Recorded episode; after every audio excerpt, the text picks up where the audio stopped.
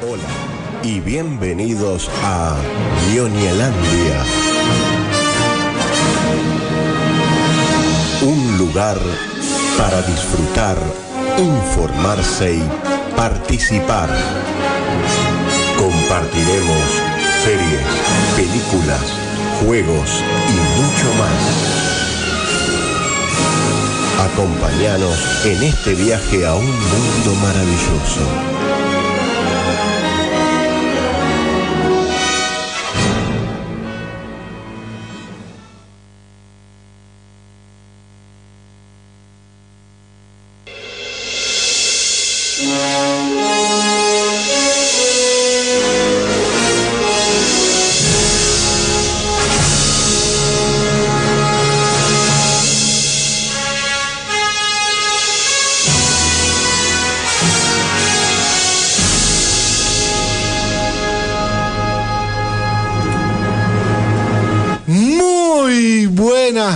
Noches, ñoñes.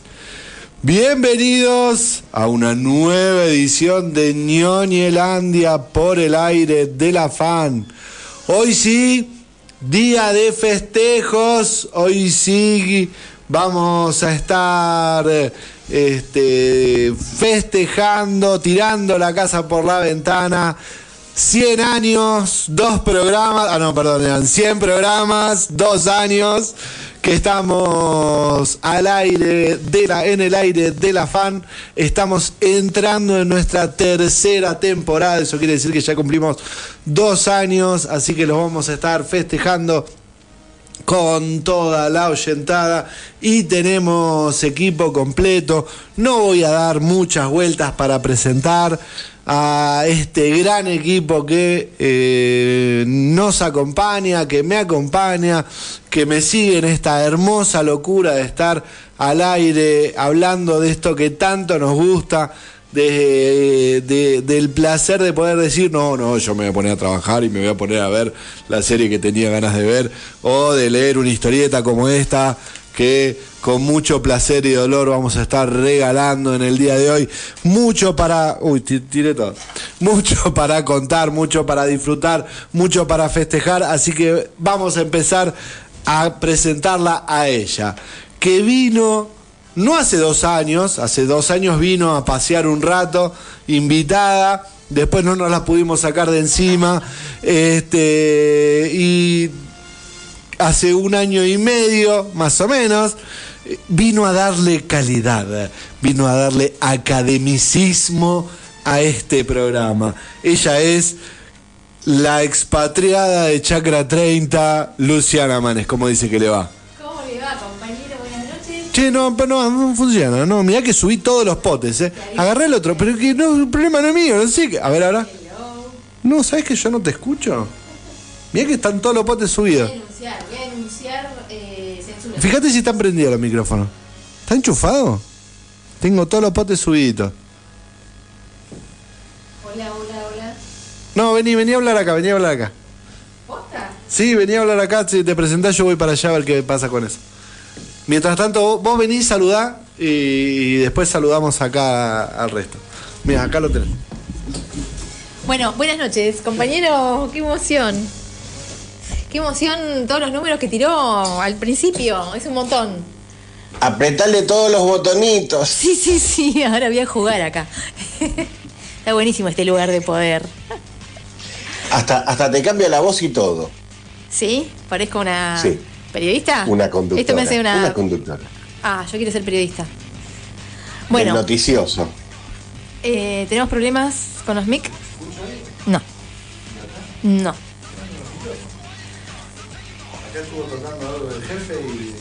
Sí, pasaron cosas estas dos semanas que no estuvimos.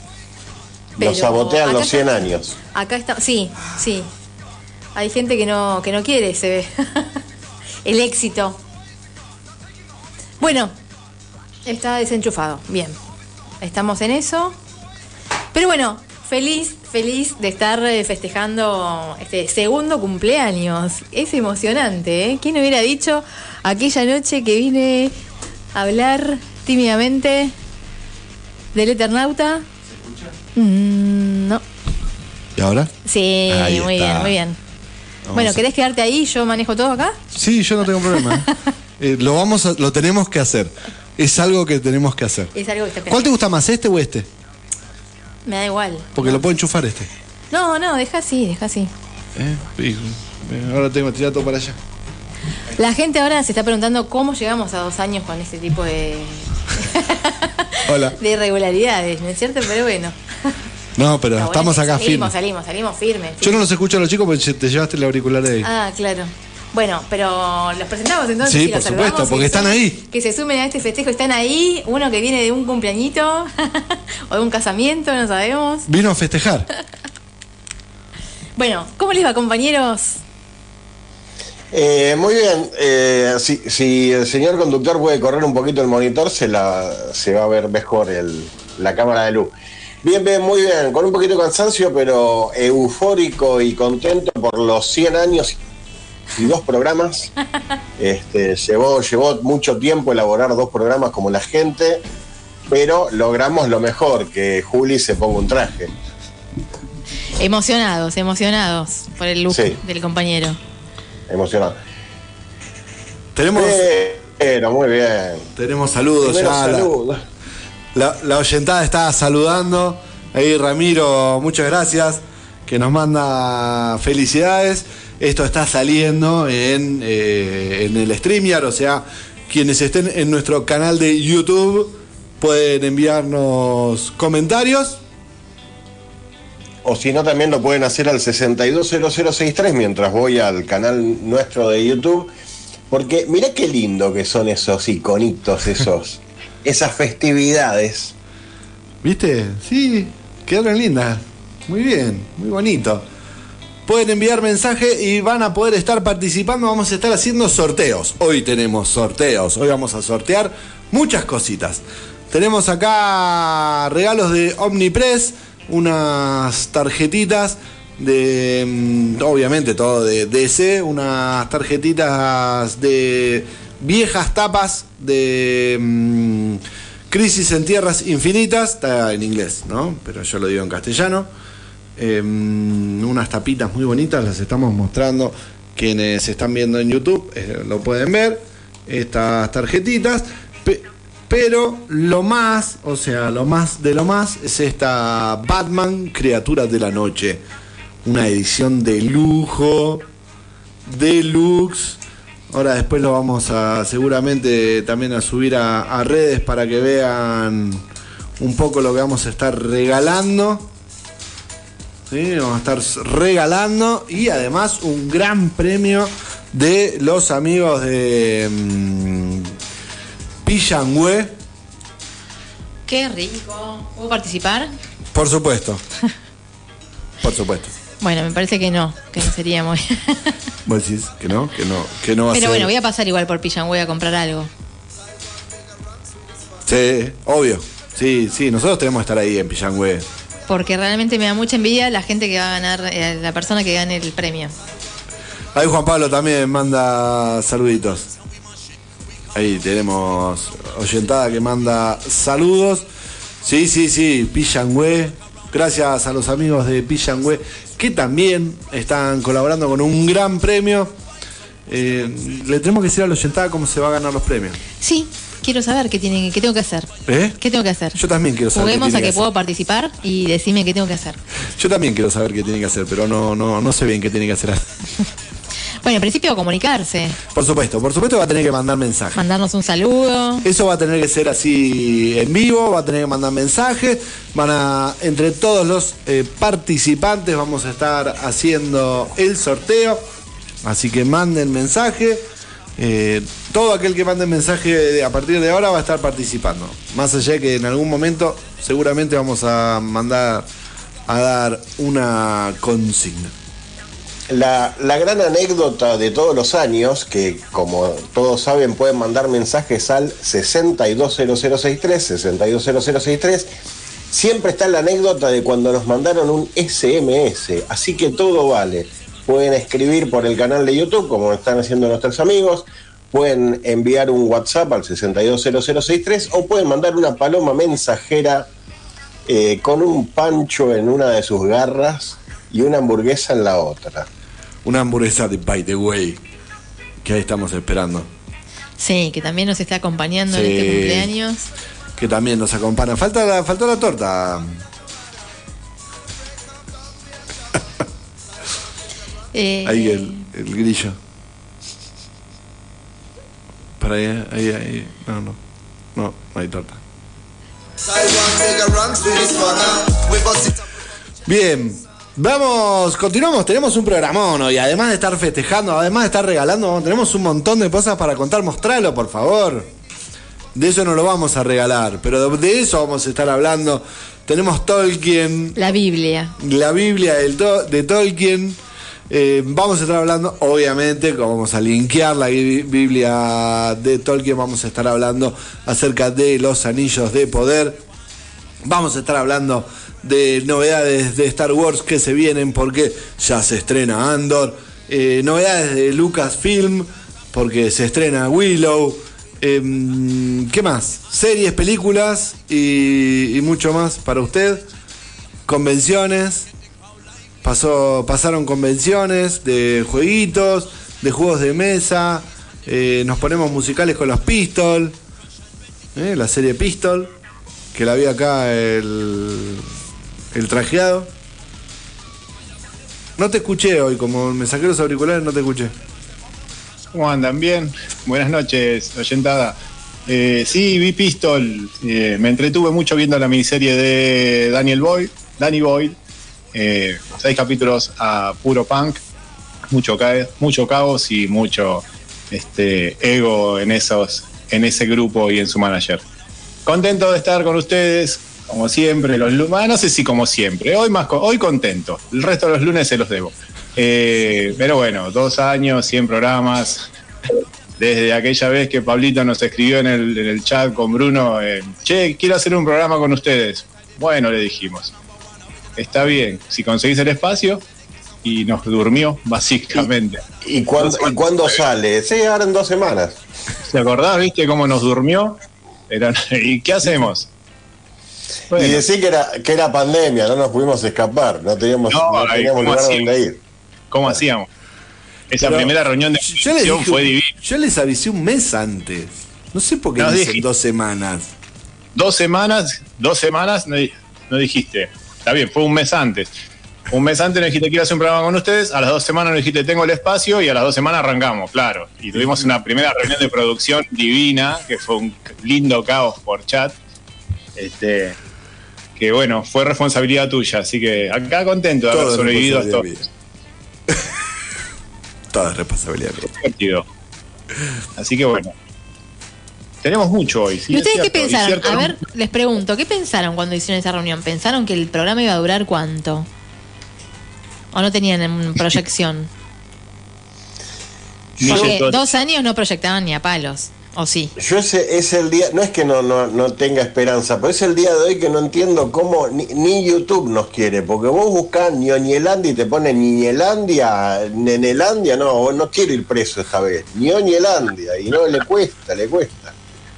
Hay que elegir un programa con doble N, eh, mirá vos, eh.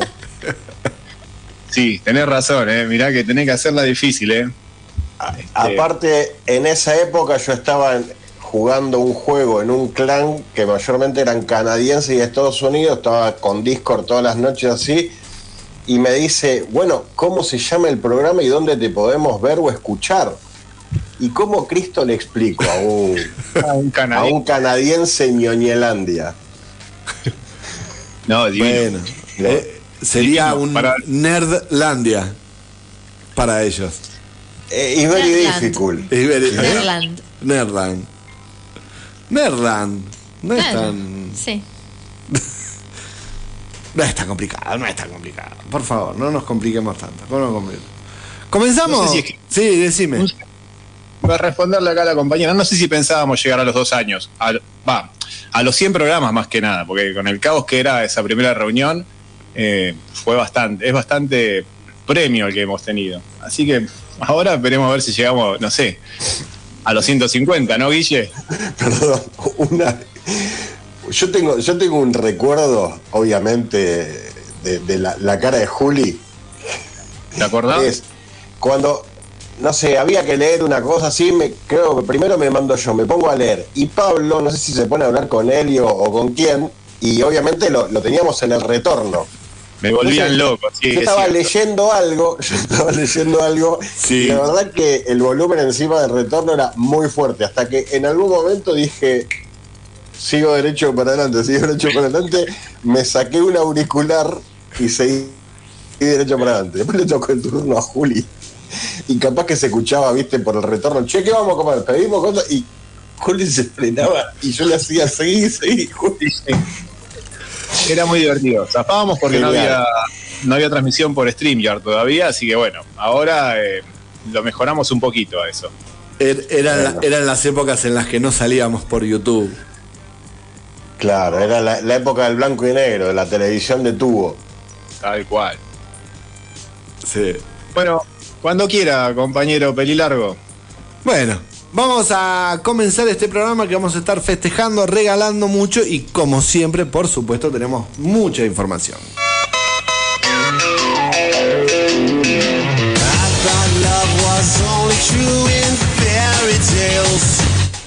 Comenzamos con el Centro Cultural Cotesma que nos va a dar pie a lo que va a venir después. ¿Estuviste viendo la pauta? Bien. Eh, no, no empezás vos, pero para chicañarte. En el Centro Cultural Cotesma tenemos cuatro funciones. Se están empezando a acomodar las cosas, algo que me habían adelantado, pero como no nos regalan entradas, no lo dijimos. Eh, no para que nos regalen a nosotros, sino que nos den entradas para regalar, que era lo que venimos reclamando. Cuatro funciones eh, de diferentes películas para disfrutar en el Centro Cultural Cotesma a partir de mañana, pues recordemos que hoy está cerrado. A las 16.15, película infantil El perro samurái, la leyenda de Cacamucho. Vi el tráiler y parece que es de un gato grandote y después termina apareciendo un perro. No está muy bien el tráiler. La película puede llegar a estar bien, pero está el tráiler... eh, 16-15, Espacio Inca. eh, proyectan 30 noches con mi ex. Protagonizada, dirigida por Adrián, Saba, Adrián Suar, también protagonizada por Adrián Suar. A las 22 horas, película de terror, Jack en la caja maldita 2. No sabía Hay un está- uno a uno, Hay mirá una- vos. Exactamente, iba a ser el mismo comentario. Había una 1 y hay una 2. Pero previamente a eso, a las 20 horas, el gran estreno de comedia nacional, Más respeto que soy tu madre, con Florencia Peña y Diego Peretti para mayores de 13 años. La fui a ver. ¿Esa es la que está basada en el texto de Cassiari? No. Exactamente. Ah, Exactamente.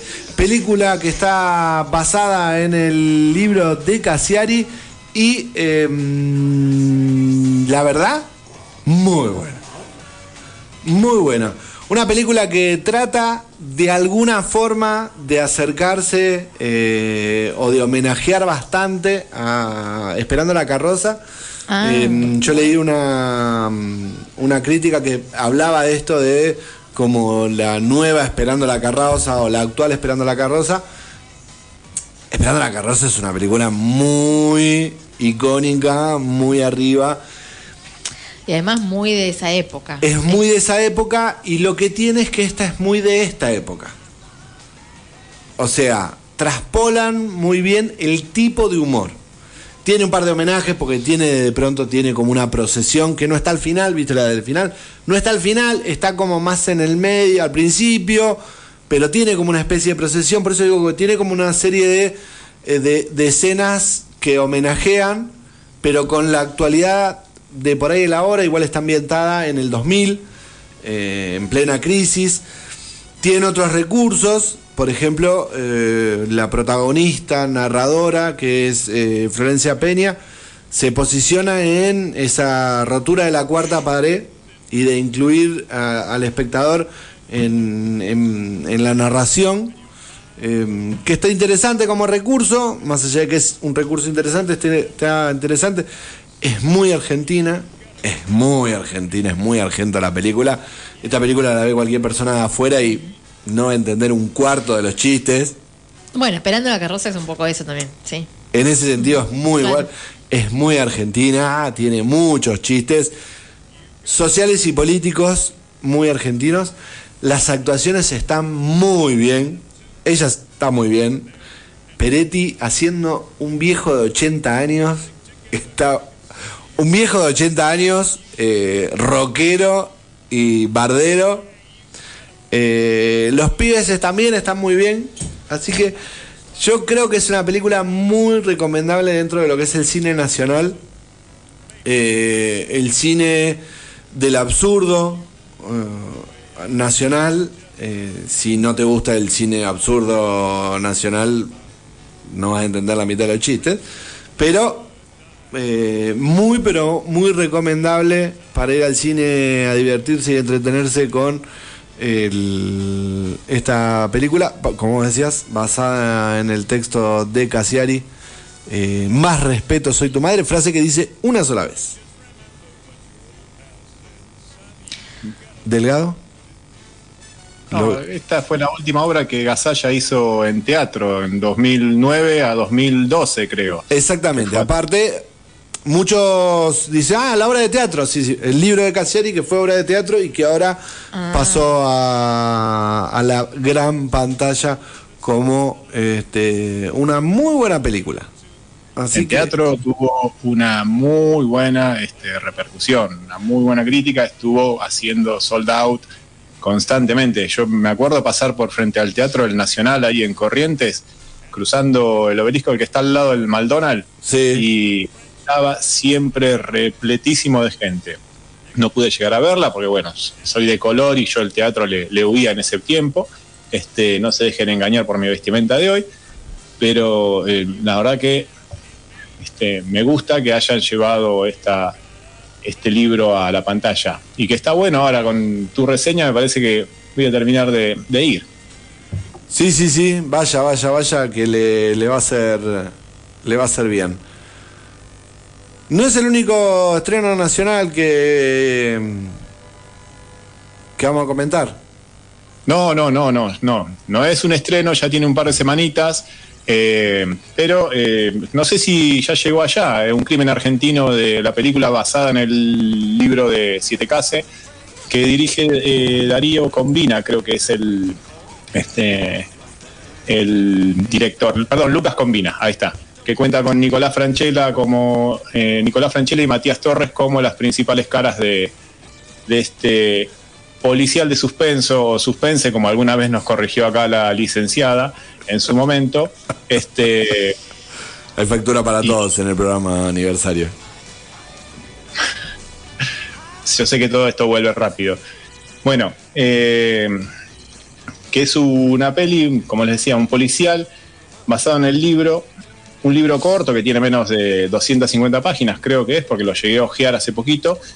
Y es una peli que dura una hora 40, bastante dinámica, contándonos una historia, un policial que transcurre en el año 80, que es un caso pasado en un verídico en Rosario, en la época del proceso y cómo eh, la investigación que llevaba adelante la fiscalía, respondía al juez, que está encarnado por eh, Luis Luque, un actorazo, eh, tiene que lidiar con las presiones de la eh, de la Junta Militar que estaba en ese momento haciendo estragos en nuestro querido país.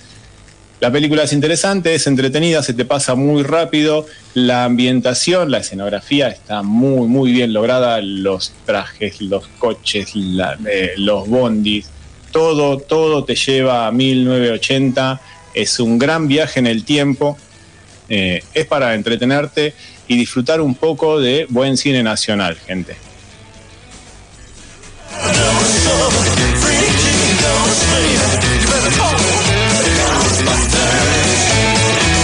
Continuamos con Ñoñelandia, seguimos en el aire de la fan.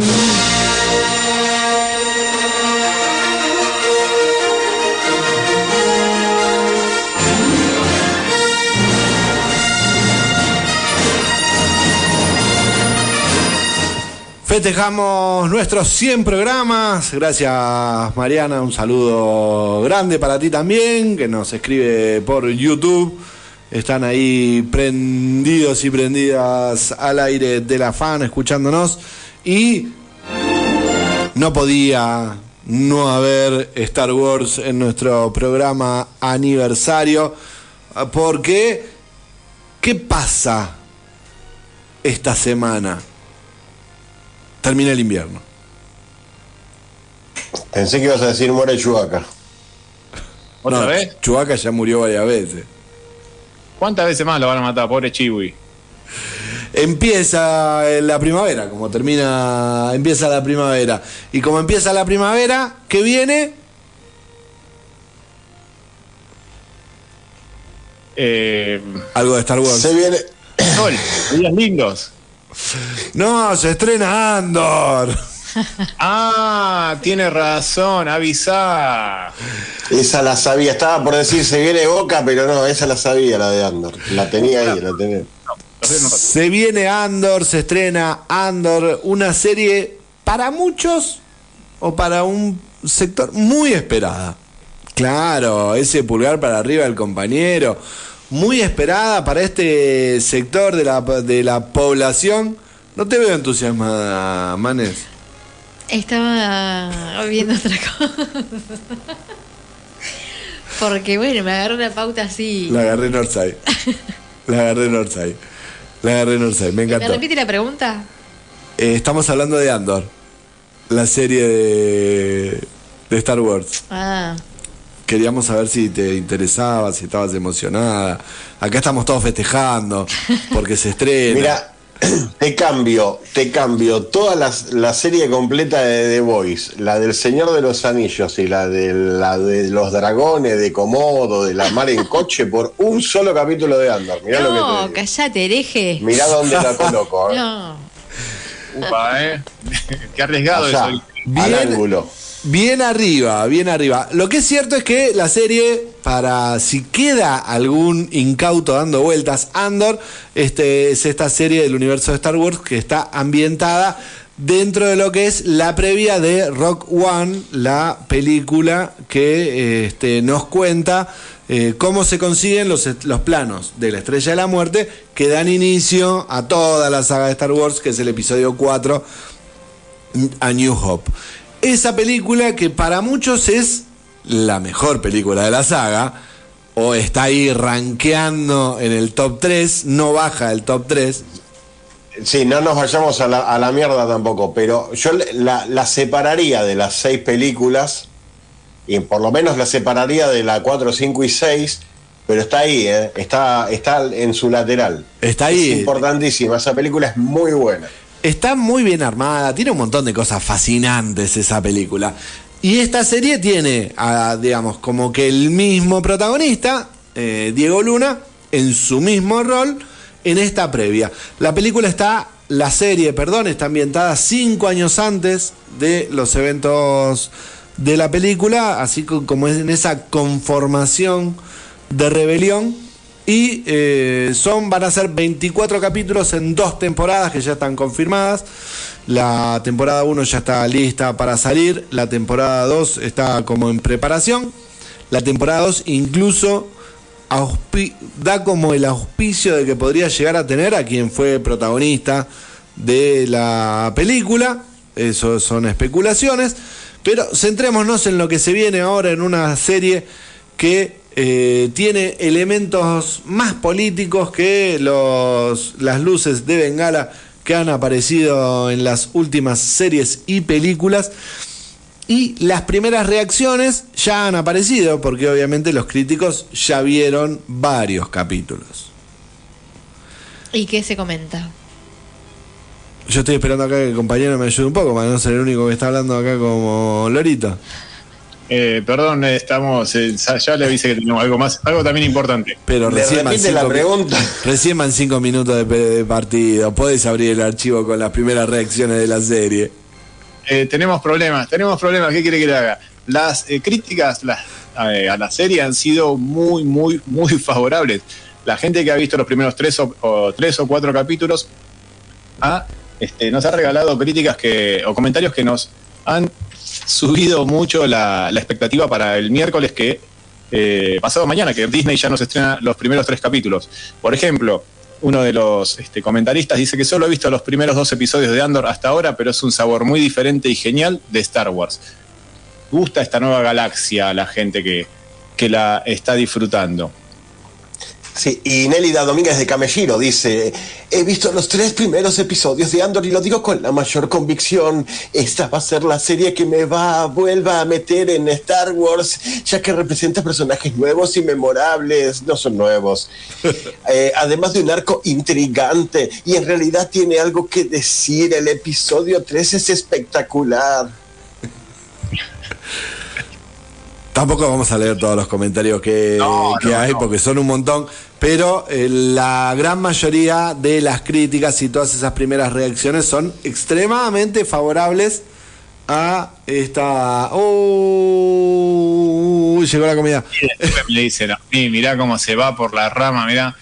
Nos olvidamos de todo acá. Sí, sí, Eh, nos olvidamos de Star Wars, el Señor de los Anillos. Mientras, mientras van a buscar la, mientras van a buscar la, la comida, eh, hay algo muy importante, porque hay un comentario de, de, mm, Pierre Peret Fitner que dice, Andor nos recuerda que en una rebelión todos importan. Este, esta crítica, así todos importan en mayúscula, bien.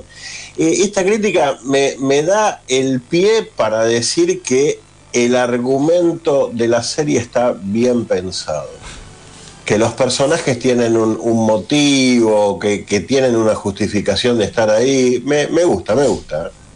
Esta es para usted también, Mille. Los chicos siguen ahí buscando la comida. Sí, Diferente a cualquier historia de Star Wars que hayamos visto antes. Diego Luna está en el centro de un mundo deslumbrante y peligroso en crisis. Es cruda, madura y la historia más inteligente y mejor informada que hemos tenido hasta la fecha. Tony Gilroy es un genio. ¡Wow! Mille Grassi. Eh, vos sabés que eh, en sí comparto esa crítica también para la película.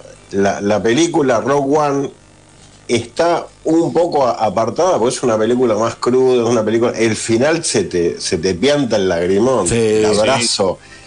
Sí. Es tremendo, es tremendo. Eso es, eso es gente que, que da la vida por la causa.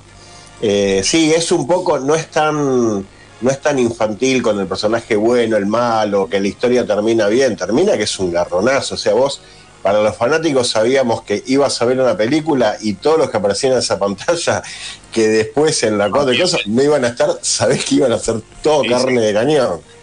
Así que la, la verdad que está muy bien. No es spoiler, no es spoiler para nada. Así que estamos todos muy emocionados por los tres capítulos que se van a estrenar este miércoles, porque arranca con capítulo triple. Se perdieron el gol los de Defensor de Belgrano. Eh, Lu tiene cara como que está caminando por una cornisa, porque está así derecha, la espalda recta, todo. Está esperando para ir a buscar la comida. Está esperando la tanda para ir a buscar la comida. Eh, así que estamos muy expectantes. Obviamente que la semana que viene vamos a tener que algún bocadillo tirar al respecto de lo que nos pareció este inicio de, de serie. Solo algún bocadillo. Y sí, vamos a hacer un comentario del inicio de serie como hacemos siempre. Nos vamos a ir a, a la tanda con un montón de mensajes que han estado llegando. Todavía no tiramos consigna, así que mientras empezamos a comer nuestro super comidita de By the Way, eh, sí. No, vos sabés, no te podés ir porque una, una noticia que realmente estábamos todos esperando. Se confirma Constantine 2. Dama, damas, sí, señores. Se confirma Constantine 2. Warner hace oficial la puerta en marcha de Constantine 2. 17 años después del estreno de la primera entrega, Keanu Reeves volverá a dar vida al legendario personaje de DC creado por Alan Moore y Stephen Bissett. El director Francis Lawrence de Soy Leyenda volverá a ocuparse de la puesta en escena. El guion será de Akiva Goldsman, cuando la primera entrega fue escrita por Kevin Broadbent y Frank Capello. No, me olvidé, no quiero irme sin mandarle un saludo a Gaby, que va a cumplir años justamente el día que se estrena Andor, así que vamos a estar todos festejando su cumpleaños mientras vemos Andor. Así que Gaby, un saludo muy grande para ti, nuestro amigo Gabriel, que también nos escucha desde un primer momento. Y ah, tenemos, mientras empezamos a comer, vamos a pensar la consigna para jugar ahora y ya volvemos.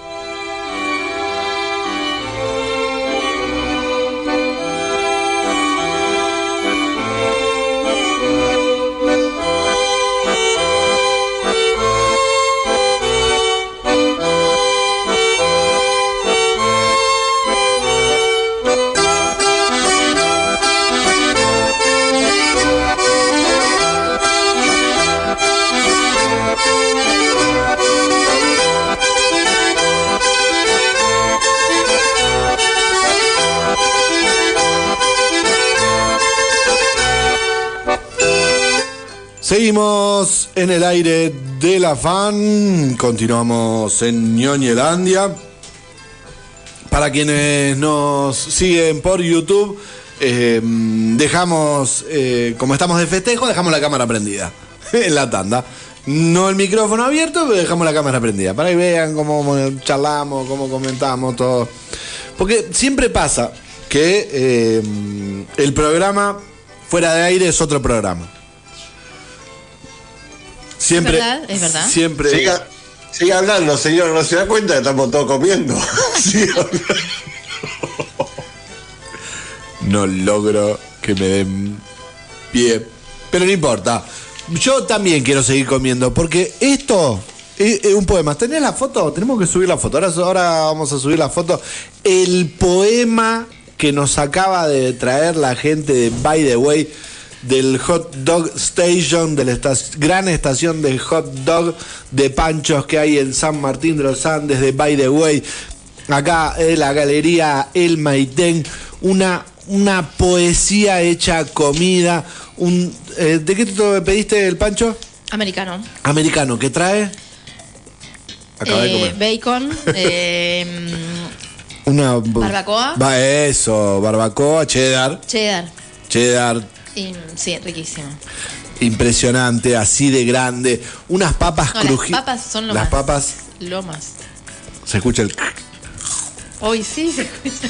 Mm, es que se escucha. Sí, sí. Es que son unas papas extra crujientes. Es increíble cómo logran hacer que las papas tengan este crocor. Y también yo me pedí una hamburguesa así mm, con Roquefort, con jamón. Se puede pedir todo en el hot dog station de eh, la Galería El Maitén o si no puede ser en el Patagonian Burger, que es el local exclusivo de By the Way en la Avenida San Martín 705. Si usted no quiere salir de su casa, eh, se mete a Hookout, la aplicación, y a partir de ahí pide y puede pedir para retirar o pedir para enviar a domicilio. Si usted está apurado, pasa por el, por el hot dog station, 15 minutos y se lleva la hamburguesa. Nada, y estamos hablando en plena temporada. Sí. Así que ahora también. 10, 15 minutitos y se va con la comida. O puede comer ahí en, el, en la galería del Maitén. La deliciosura de los eh, del hot dog station de By the Way. Bien, no, vamos a meternos en. Me falta acá toda la, artística, la cortina, todo, pero no me dan las manos, está muy rica la comida. Porque comenzamos, voy a compartir el segmento de literatura ñoña con ella, que es más que una especializada del tema de la literatura y además una fanática como yo de Tolkien.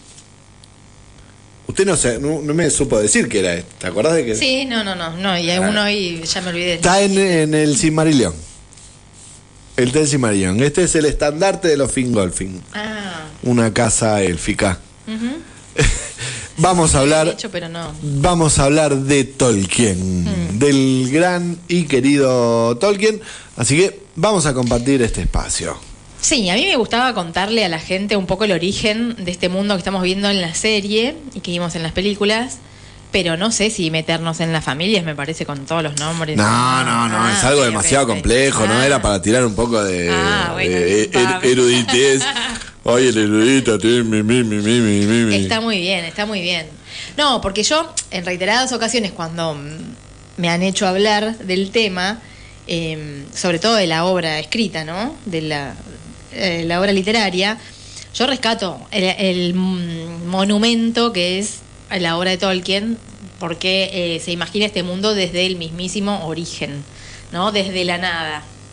Y a mí me parece, además, bueno, toda la creación del mundo, toda la creación de las razas, eh, y a mí me parece genial, genial, extraordinario. Es una obra monumental para mí, sin desperdicio. Entonces, bueno, la idea un poquito hoy es contar cómo, cómo nace, ¿no? Cómo Es, nace. es El genial, el, el origen. Es genial. Aparte es genial porque tiene un libro, que eso es algo que no, no suele por ahí haber en, en- la fantasía cuando se, cre- se, se imaginan mundos, estamos hablando de literatura fantástica, no hay un libro que te cuente la génesis Claro. de ese mundo. Ese Ya es- directamente aparecemos en el medio del mundo. Claro, siempre todas las, historias de fantasía uno está, puede en el transcurso, depende, depende de la obra, en el transcurso contar ciertas cosas de algunos inicios, del principio, pero no hay un libro Génesis. Y Tolkien, eh, dentro de su vasta obra, que tiene una gran obra alrededor de la Tierra Media, que fue completada co- por eh, su hijo, Su hijo Christopher. Christopher, pero tiene el libro fundacional, que está escrito incluso, no, es, no tiene una narrativa fácil, que es el Silmarillion. Yo- Sí, es como que uno tiene que ir construyendo un poco la historia, porque no está dada. Claro. Eh, hay muchas repeticiones, hay muchas idas y vueltas. Está escrito como Biblia. Mm. Tiene, tiene, no tiene una escritura narrativa de literatura fantástica. Tiene una escritura, por eso yo particularmente siempre que me, las veces que me han preguntado, ¿qué leo de Tolkien? No empiece por el Silmarillion. Claro. Es el gran error que cometí yo, que me dijeron, tomá, léelo. Mi viejo, un genio, me dijo, tomá, lee el, ¿querés leer Tolkien? Lee el Silmarillion. Eh, obviamente no entendí nada, lo dejé ahí colgado varios años. Pasé por el Hobbit, pasé por el- los, eh, los tres del Señor de los Anillos, que me los devoré en un mes. Y después dije, ahora sí, estoy preparado para leer el Silmarillion. Y me devoré el Silmarillion, pero me costó la vuelta. Eh, así que sí, no es un libro para empezar, pero sí es un libro que dentro de eh, sumergirse en, la- en el universo es, eh, es importante y es genial. Tie- Tiene pasajes Yo creo. a- Fascinante. Pasajes fascinantes y el inicio. Las primeras páginas de esto que vamos a contar ahora, que es el origen, me parecen absolutamente maravillosas. Lo que él se imaginó como la creación. Bueno, yo vo- voy a ir tirando. Nosotros con Guille íbamos a hacer un programa de radio que se llamaba, que se llamó, la idea era llamarlo La música de los Ainur. Me muero, quiero formar parte. me muero.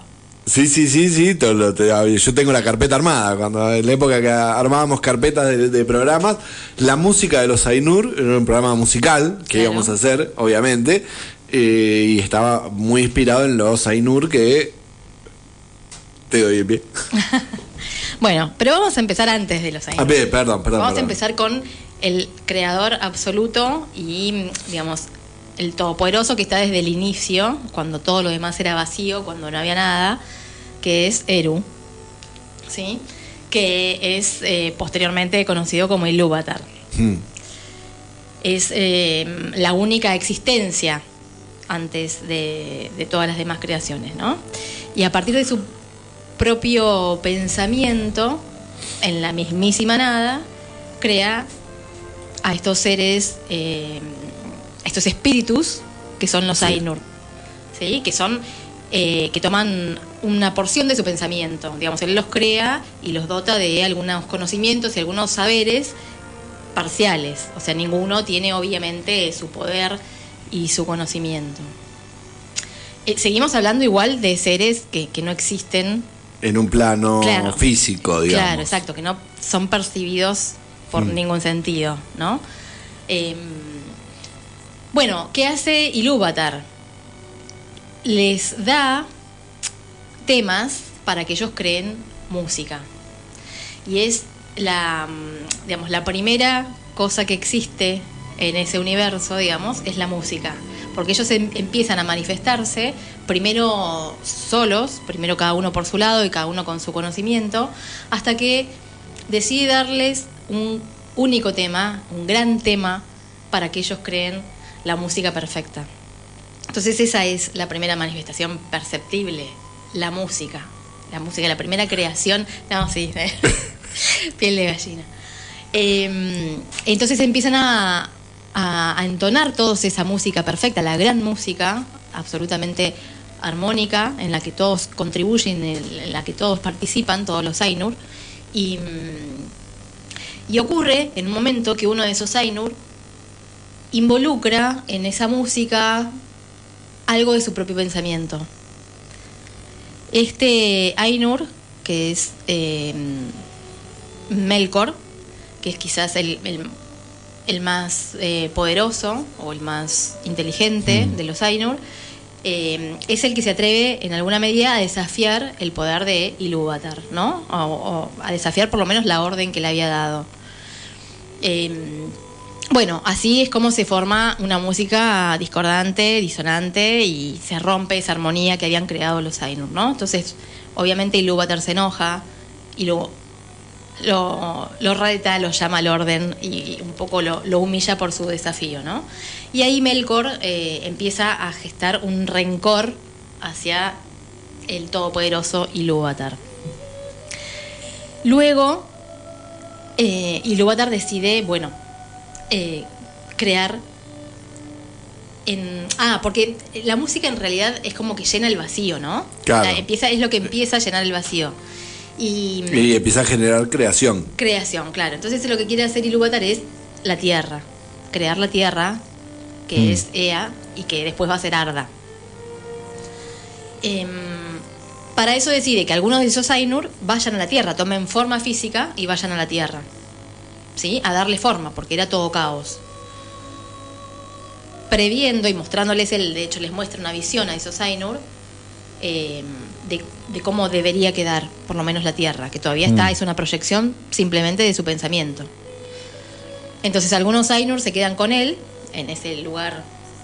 eh, Etéreo. eh, claro, y otros bajan a Arda, a darle forma a la tierra, porque en ese lugar van a vivir los hijos de Ilúvatar. Los hijos van a ser dos razas, los primeros nacidos que van a ser los elfos Mm. y los segundos nacidos que van a ser los hombres. Entonces, bueno, esos eh, Ainur que bajan se van a denominar Valar. Mm. Van a ser los Valar que van a ser el poder de Ilúvatar en la tierra, ¿no? Uno de esos que baja es Melkor, obviamente. Y mientras los Valar, que tienen buenas intenciones, se dedican a crear, Melkor se dedica, con ese rencor que le queda desde aquel primer momento, se dedica a destruir. Cuando los Valar, por ejemplo, hacen las montañas, Melkor las destruye. Cuando los Valar hacen los océanos, eh, Melkor los, los tapa, los cierra, y así sucesivamente, hasta que más o menos se va creando esa tierra, este, y siempre en constante lucha entre Entre uno y otro. entre uno y otros, sí. Em, hasta que, bueno, eh, vienen los primeros nacidos. Vienen los elfos. Los elfos. ¿Sí? Obviamente, Melkor quiere gobernar. Melkor tiene tanta, digamos, ansia de poder que quiere gobernar la tierra. ¿Sí? Y mm, entonces se genera, y acá es donde pienso, bueno, ¿cómo abrevio todo esto?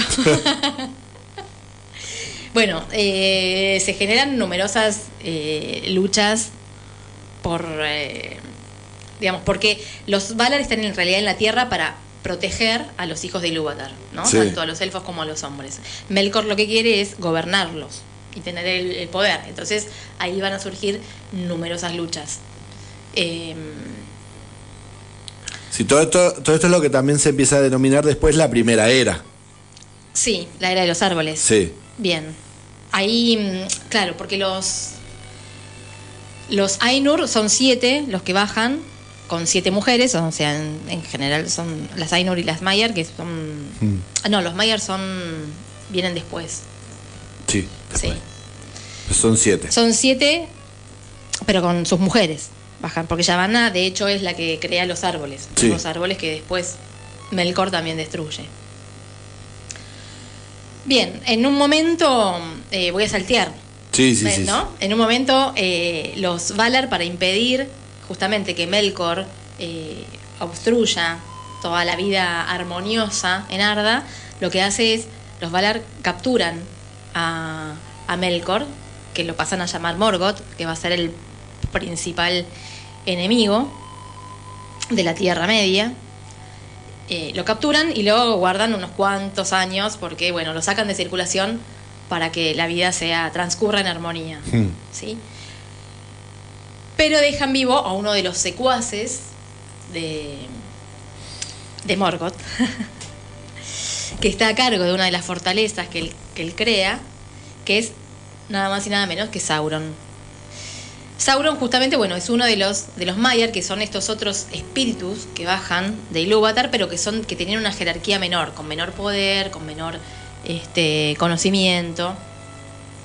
Pero que bueno, que van a tratar de algunos se van a ir con los Valar, que van a ser los buenos, digamos, y otros van a ser corrompidos por Morgoth. y van a tratar de, por todos los medios también de corromper a elfos y hombres, y con algunos los van a lograr, obviamente. De hecho, eh, los, los primeros elfos que son capturados y que son corrompidos y que son esclavizados terminan siendo los, conocidos orcos. Y también, bueno, también tienen ejército de orcos y de otros espíritus malignos como son los que conocemos como Balrogs, que son estos azotes de fuego y que tienen eh, esos látigos como como hemos visto en El Señor de los Anillos cuando se enfrenta Genial con la escena. No, una de las mejores escenas de la trilogía. Eh, bien.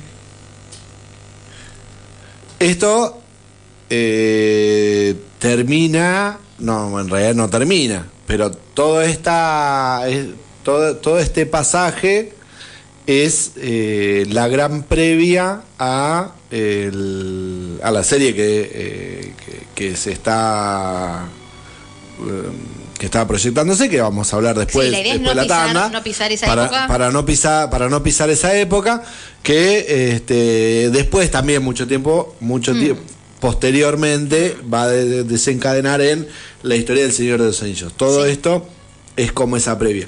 Que en- se narra, por un lado, en eh, el Cimarillón. El Cimarillón incluso a- atraviesa todo esto, porque el Cimarillón llega, tiene cosas del Señor de los Anillos, Mm. que después está en el Señor de los Anillos, va pasando, pero después hay otras narraciones dentro de la literatura de las publicaciones, tanto de Tolkien padre como hijo, que van a dar cuenta de diferentes momentos, como eh, ay, ahora sí me acuerdo, el que te había contado yo que te em, los cuentos de Tom Bombadil, eh, uno de ellos, que tienen algunas, eh, como, como algunos pasajes de, de- de estas historias eh, previas, Mm. de los combates con Morgoth, eh, las persecuciones de Sauron y por ahí la reconstrucción de los diferentes... eh, diferentes partes de Mm. lo que es la Tierra Media. Bien. Agrego un par de detalles más, como para contribuir a- al universo que estamos viendo ahora en la serie. Eh, eh, bueno, en un momento los, los Valar crean, no sé si tienen en la cabeza más o menos el mapa, pero bueno, al, al oeste, bien al oeste, crean ese, ese continente que es eh, donde Ilúvatar decide poner eh, la llama imperecedera, digamos, y donde van los elfos cuando quieren ya dedicarse a su vida eterna, que es Valinor, que está en el continente este de Aman, y mm, que ahí es donde van... eh, Al final, Al del final del Señor de los Anillos, sí. los portadores del anillo. Exacto. Eh, bien, y ahí están los Valares, está como, como bueno, es una zona medianamente protegida. Después, eh, otra cosa que no mencioné es la creación de los enanos, que en realidad es anterior a los elfos, pero ¿qué pasa?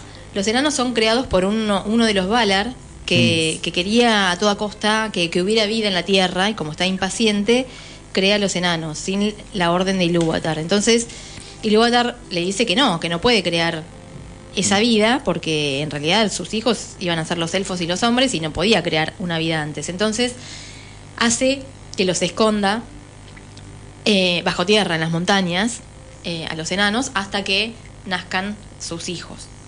Entonces eh, ahí es cuando los enanos, eh, y, se- y por eso se desarrollan también tan distinto, ¿no? Eh, Tienen un desarrollo físico, digamos, se hacen muy fuertes, se hacen muy, muy resistentes, porque bueno, tienen que sobrevivir bajo tierra eh, durante muchísimos años. Bueno, ese es el surgimiento de los enanos. Y otra cosa que no mencioné, que es importante, que hay un montón de batallas, ¿no? A lo largo de estos libros, por eso decíamos que es un libro muy complejo. Y en algunas incluso se, en- se enfrentan entre elfos, ¿sí? Porque no se ponen de acuerdo. Y, mm, y bueno, hay distintas familias que en algunos momentos son- están enfrentadas. En algunas batallas los Valar le piden a los elfos que, que los apoyen y le piden a los hombres que los apoyen también para combatir a Morgoth, que es el enemigo. Sí. ¿no? Bueno, en un momento dado, en, en retribución por haberlos ayudado a los hombres, le crean, les crean la isla de Númenor, que es la que estamos viendo en, En la serie. serie. Entonces, esa, esa isla está destinada a los hombres, por eso solamente viven eh, la raza de los hombres ahí. Y después, dentro de Númenor, va a haber distintas facciones también. Algunos que apoyan a los elfos, otros que odian a los elfos, otros, digamos, y también entre razas hay como distintas discordias que van surgiendo. Eh, no es todo tan, No es tan todo armónico, y lineal, porque claro, entre ellos este, surgen eh, guerras también, y en algunas se van a tener que unir en algunos momentos, ¿no? Porque el- el, cuando, cuando Morgoth va creciendo hay momentos de, de tranquilidad y hay momentos donde Morgoth reúne más ejércitos y más fuerza y ataca más, entonces ahí es como que se tienen que unir y bueno, va pasando distintas etapas. Eso al- alrededor de muchos años Muchísimos años, muy resumido. y muchos libros. ¿Por dónde recomendarías empezar a leer Tolkien? Yo creo que El Señor de los Anillos. Yo creo que El Señor de los Anillos, El Hobbit, después Silmarillion y bueno, las otras obras yo no leí. Así que bueno, empecé Los Hijos de Urim, pero, pero no la terminé. Y esa sería mi recomendación, por lo menos. Me parece de lo más sencillo Mm. o lo más llevadero eh, a lo más complejo. Sí, sí. Totalmente de acuerdo, totalmente de acuerdo. Totalmente de Estamos acuerdo. hablando ahora, bueno, hablamos del origen y de la, Mm. y de la edad de los árboles, hasta que los árboles son destruidos. Y bueno, la serie está transcurriendo en la segunda edad. O la, sí, en la Sí, segunda, edad. segunda, segunda edad. Y la- la- El Señor de los Anillos en la tercera. En la tercera. Y ahí se cubre. Creo que hasta ahí llega Tolkien. Ah, no, te sé- no sé. Sí, llega más a- Sí, sí, va la- No bueno, hay una. hay una cuarta. Hay una cuarta edad, Ah, sí. Pero no sé en qué libro está desarrollada. hoy me agarró, me agarró la laguna. Ay, laguna. Hola, laguna, ¿cómo andás? Bien, gracias.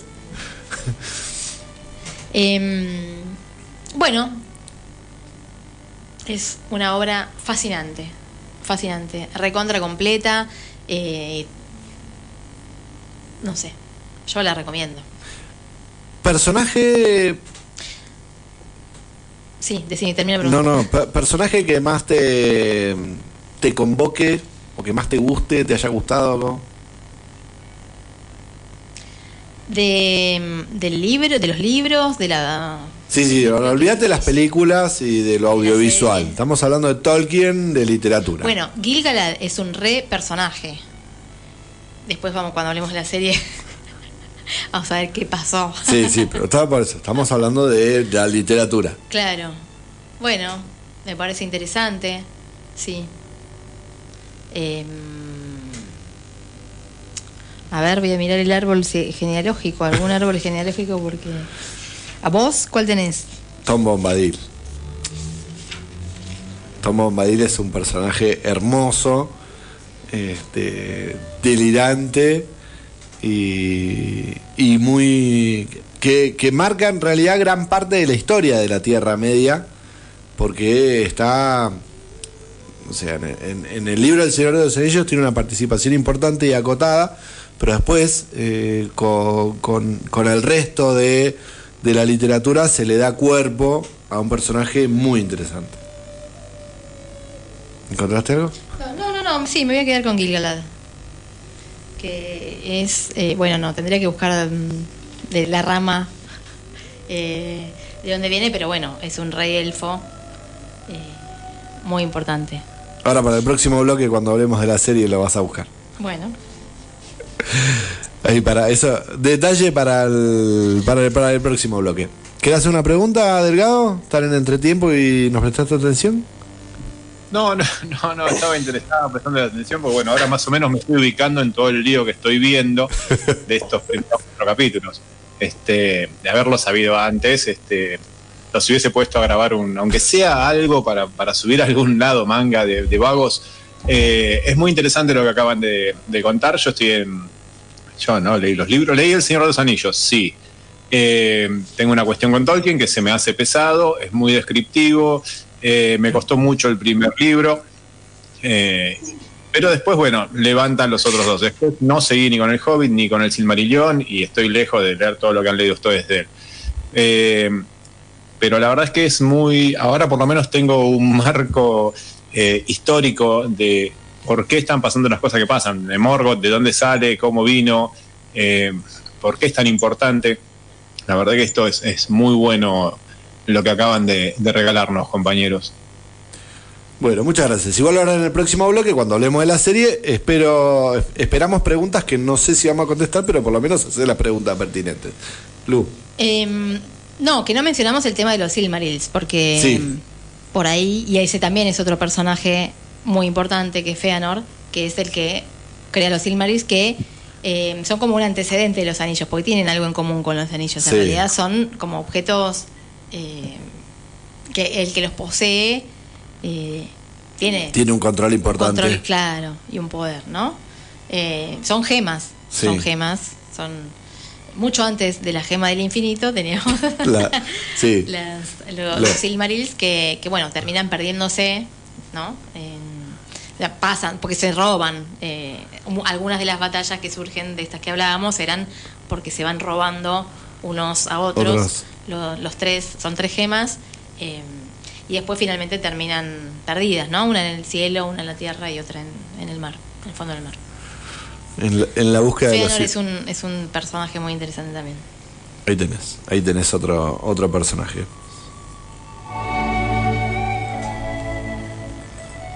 Acabamos de hacer un primer acercamiento al universo de Tolkien y este mm, porque es la previa a lo que vamos a tener en el próximo bloque, que vamos a estar hablando de la serie de El Señor de los Anillos, perdón, de los an- anillos de los anillos De de poder.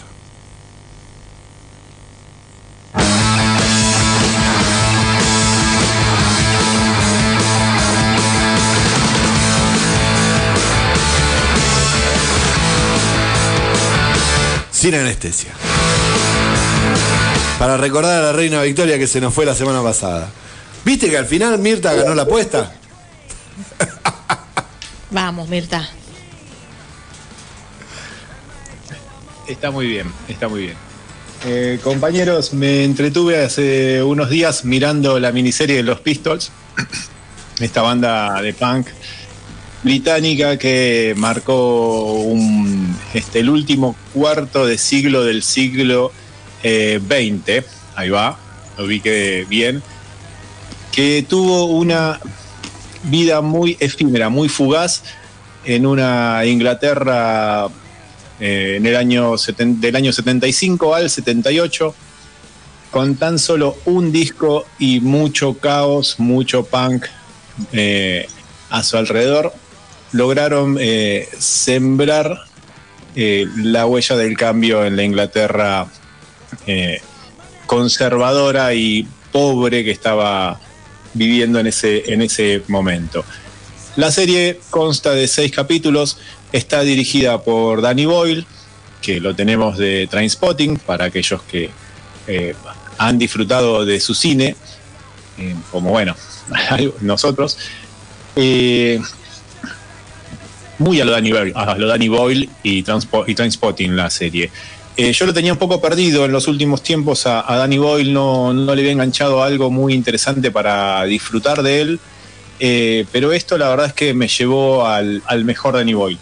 Un, un relato, la verdad es que bastante crudo, eh, feroz, sobre lo que era Inglaterra en esa época y lo que era la vida de estos cuatro eh, músicos eh, o jóvenes devenidos en músicos, los cuales querían eh, decir algo, no, no, les, no, no les interesaba la música, fueron aprendiendo a tocar, a componer y este, en el transcurso de, de esos tres años de duración que tuvo la banda.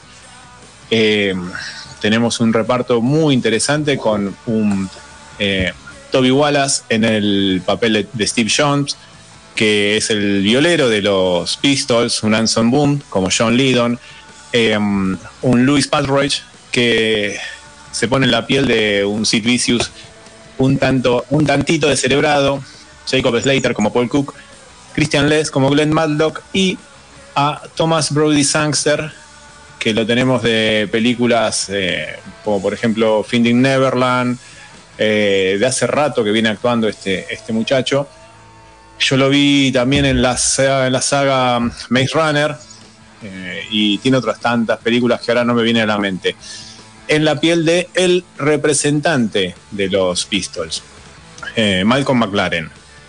Acá la historia nos lleva a una visión nueva que generalmente lo que teníamos de los Pistols hasta acá era eh, el punto de vista generalmente de eh, John Lydon, de que viene a ser Johnny Rotten, el cantante de los, de los Pistols. Em, vemos cómo Steve Jones crece en un barrio pobre de esta Inglaterra y trata de y vive subsistiendo de robar instrumentos de bandas grandes que van a tocar a, a- Londres. La primera escena te pone eh, en un recital de Bowie eh, del 75 y él, después de ese recital de Bowie, robándole consolas, amplis y el mismo micrófono que tenía eh, todavía el Rush del Duque Blanco en, este, en ese mic.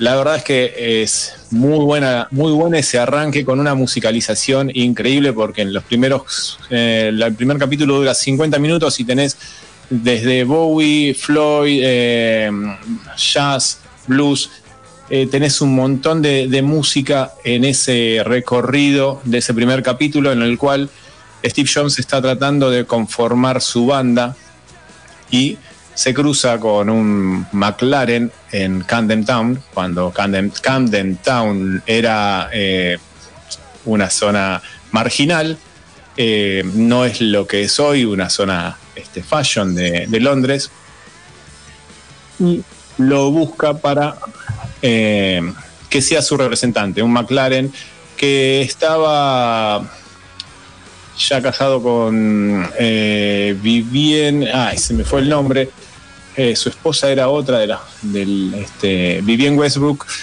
que era quien es que, que fue quien eh, impuso el look eh, punk en, en este movimiento británico.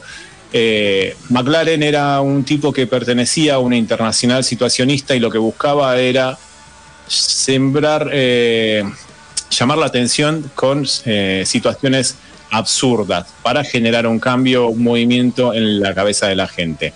Un tipo que era muy manipulador y que había encontrado en Steve Jones alguien a quien podía eh, eh, manipular manejar porque eh, le ofrecía... Sí, Juanpi, Juanpi, gracias por estar, amigo. Está en Star Plus, este, la de los Pistols. Mirá que te vas a disfrutar y después la, charloteamos. un McLaren que se aprovecha de estas necesidades que tenía Steve Jones y que le ofrece ya le ofrece la posibilidad de generar un cambio, un cambio a través del caos, que era lo que eh, Steve Jobs llevaba por vida. Muy, eso es el comienzo, los primeros 20 minutos de, la tira, y vamos viendo en el, desarrollo de los seis capítulos cómo la banda se va conformando, cómo van apareciendo cada uno, cómo McLaren va eh, armando y desarmando eh, sus estrategias para seguir teniendo eh, el control de la banda y a su vez ellos cómo van también queriendo luchar contra ese dominio de McLaren. La verdad que la serie es muy dinámica, mezcla muchas escenas de archivo, la serie está filmada en 4.3 y cuando Boyle te mezcla las imágenes de archivo, te pasa a las, imágenes de pantalla llena y vos ves a la Inglaterra de esa época muy, muy venida eh, abajo, una Inglaterra que pasaba hambre antes pre-Thatcher, eh, antes del ajuste que, había, que aplicó Thatcher para lograr sacar adelante al, Reino Unido. Eh, y estos, estos seis capítulos nos llevan a pasear por esta historia en la cual eh, vas viendo cómo ellos van consiguiendo formarse en este mundo eh, del rock crudo que era eh, Inglaterra en los 70. La primera imagen de Rotten apareciendo en la serie es con una remera que a muchos de ustedes les va a parecer este, muy, muy asquerosa, muy ofensiva. es odio a Pink Floyd. Es así. Es muy buena la primera imagen de Rotten en la, en, la serie. Eh, es una serie para disfrutarla, son seis capítulos, las actuaciones están muy bien, Sid Vicious y Nancy, la historia de ellos está muy bien contada en, 50 minutos.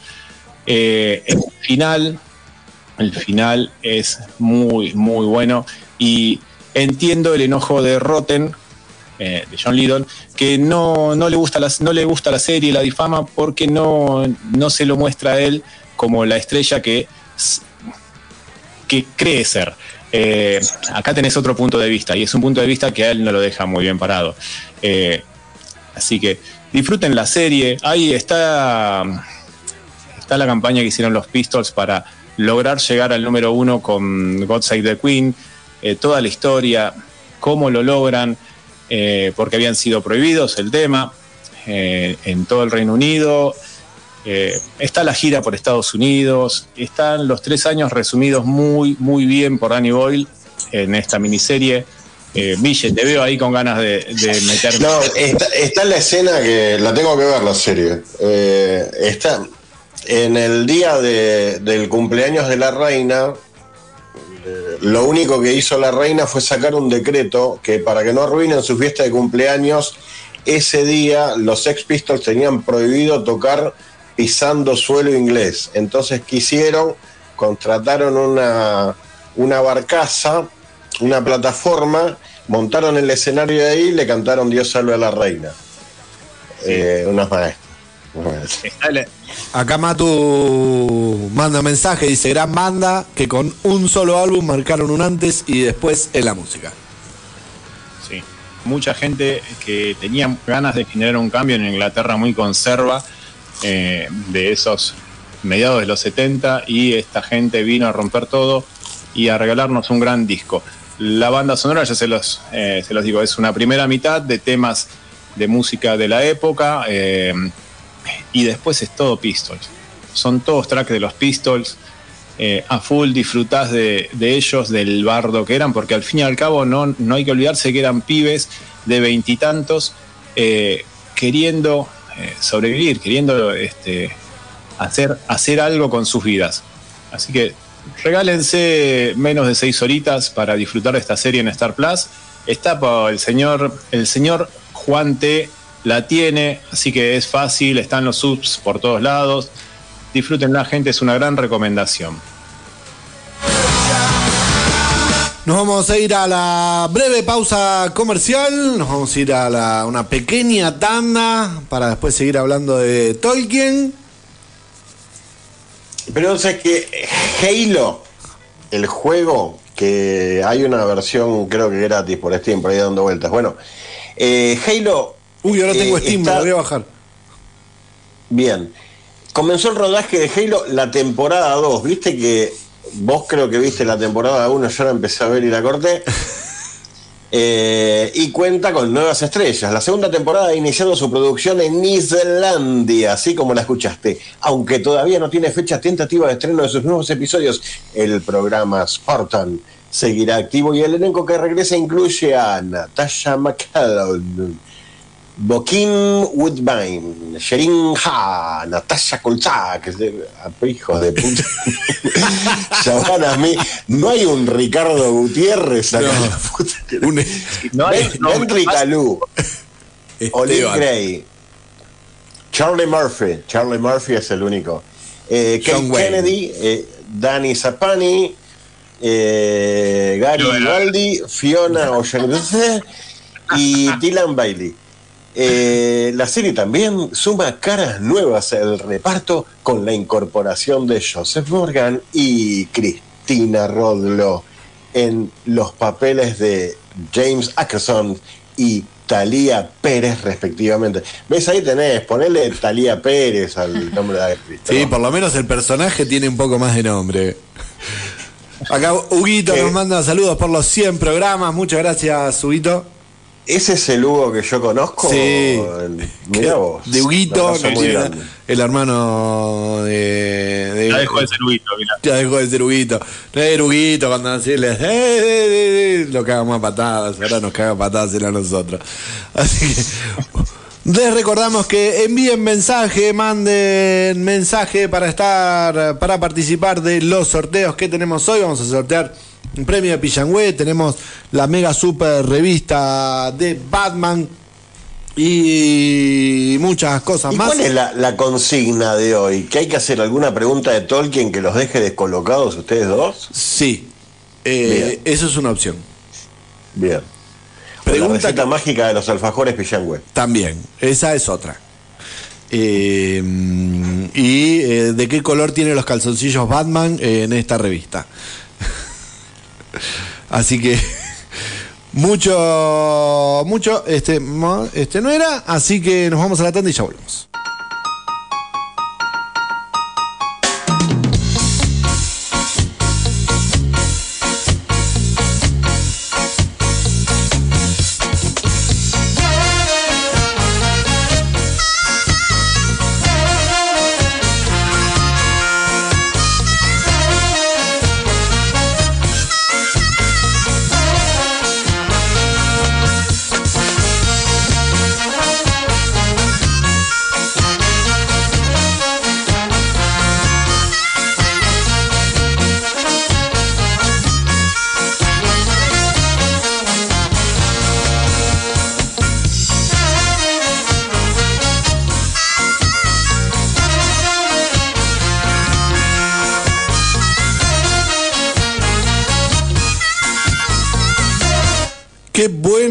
Estaba la hamburguesa. Qué buena que estaba esa hamburguesa de By the Way. Hay que decir que el pancho también. Ay, increíble. Y las papas Y también. las papas siguen estando. Siguen estando muy bien. Las papas siguen estando. Así que gracias. Muchas, muchas gracias. Este. No, porque acá Matu dice que pa- parece que arranca Amanece en China, porque Amanece en China usa esta cortina de los Dancing Mood. Tú ya me habías dicho, no uses esa cortina, que usa, la usa Meli. Bueno, pero Meli no está ahora. Vuelve el mes que viene, Meli, así que. Ah, vuelve. Qué bueno. No digas nada. Bueno. No digas nada, vuelve el mes que viene. pueden mandar mensaje, ¿no? Que pueden mandar Al, mensaje. Al 620063. 620063. Y si no, también pueden escribirnos.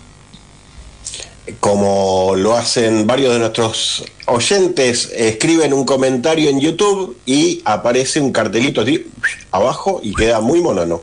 Muy monono, muy bonito. Y pueden participar por los premios que vamos a tener en el día de hoy. Vamos a sacar los guantes. Vamos. Sí, señor. Vamos a sacar los guantes porque seguimos con el universo de Tolkien.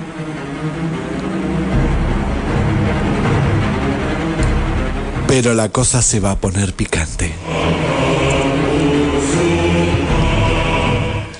Amazon Prime Video, después de gastar no una, no dos, no tres, cuatro fortunas, en realidad son cinco fortunas, porque son como 500 millones de dólares, en eh, la primera temporada, o las primeras dos temporadas, eh, el número está como extendido y eh, agrandado, de la serie Los Anillos de Poder. Una serie como algo habíamos tirado, ambientado en la segunda era. Nosotros he- hemos tirado una serie de adelantos y acá eh, los fanáticos de Tolkien se sentaron a verla y eh, tienen opiniones contrapuestas.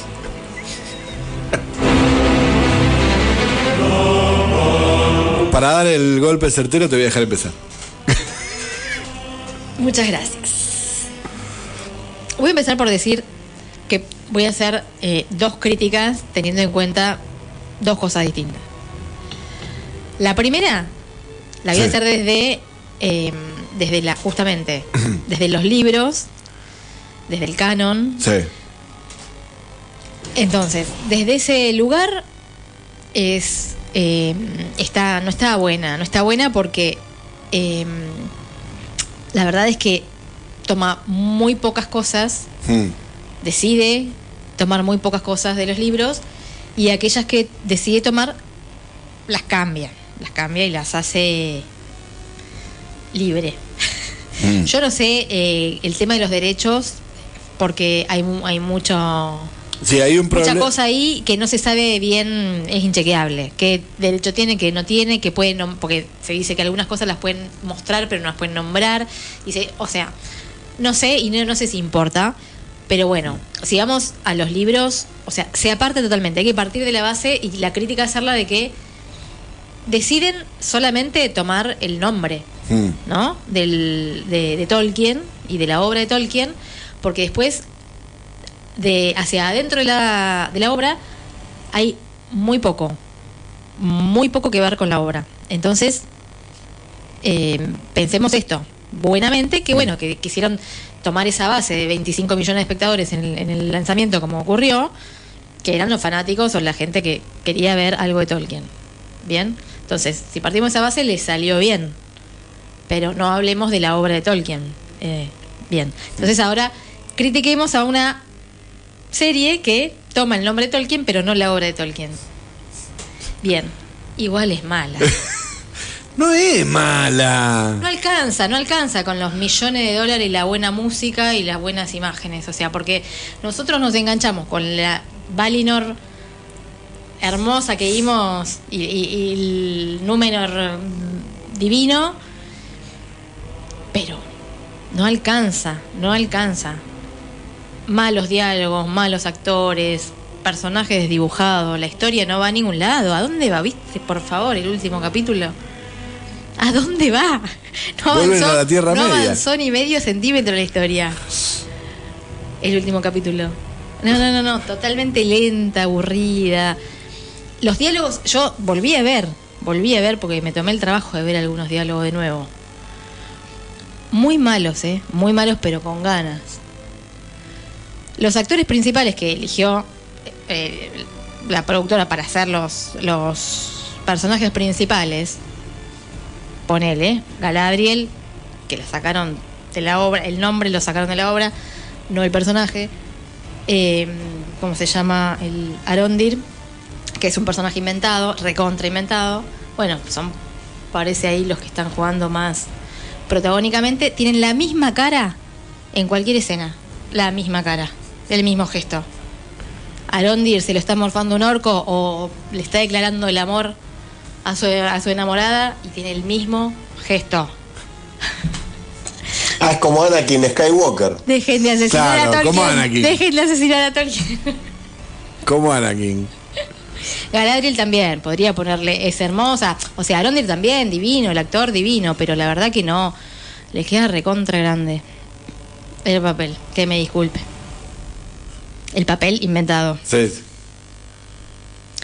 Eh, nada, yo creo que semejante obra y semejantes millones merecía un poco más de, de trabajo, de guion y de la historia, que la historia es inventada. La historia esa no está en los libros. Entonces, una decepción. La voy a seguir viendo. Soy, o sea, re fan y la- cualquier cosa de, de- que diga Tolkien, aunque solo sea diga Tolkien, la voy a ver. Pero no está buena. No está buena. Aún resignando el, el- la obra original, ¿no? Aún, aún diciendo, bueno, esto no es Tolkien. Tiene algunas cosas. Sí, Tiene unos hilos, de, unos hilos conductores. Que. del libro. Sí. Y de dónde salen algunas cosas son ahí ciertos hilos conductores.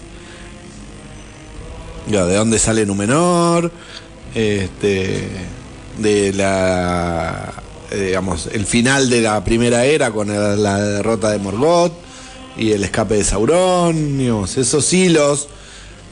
Porque ellos Está- tienen los eso- derechos eso del está-. Eso no, no, eso no está. Bueno, eso es dudoso si tienen los Yo dudo si tienen los derechos, ¿eh? Yo dudo. Vos decís, decís que sí. Bueno, yo no vi los papeles, no no, sé. no vi los contratos. Acá claramente la protagonista es Galadriel, Sí. digamos, que no es la protagonista del Silmarillion. No, no, no. claramente. Pero no está y que basado en el tampoco tiene, Silmarillion. y que tampoco tiene eh, esa, esa actitud, tampoco tiene esa. Digamos, por empezar, no, no es el personaje que conocemos, no, es otra persona. Lo cierto es que Tolkien de Galadriel no habla tanto. Tiene eh, los momentos del Señor de los Anillos. eh, no me acuerdo si en el Silmarillion la nombra. Sí, Sí, la nombra. este, pero ya eh, en más, en más adelante.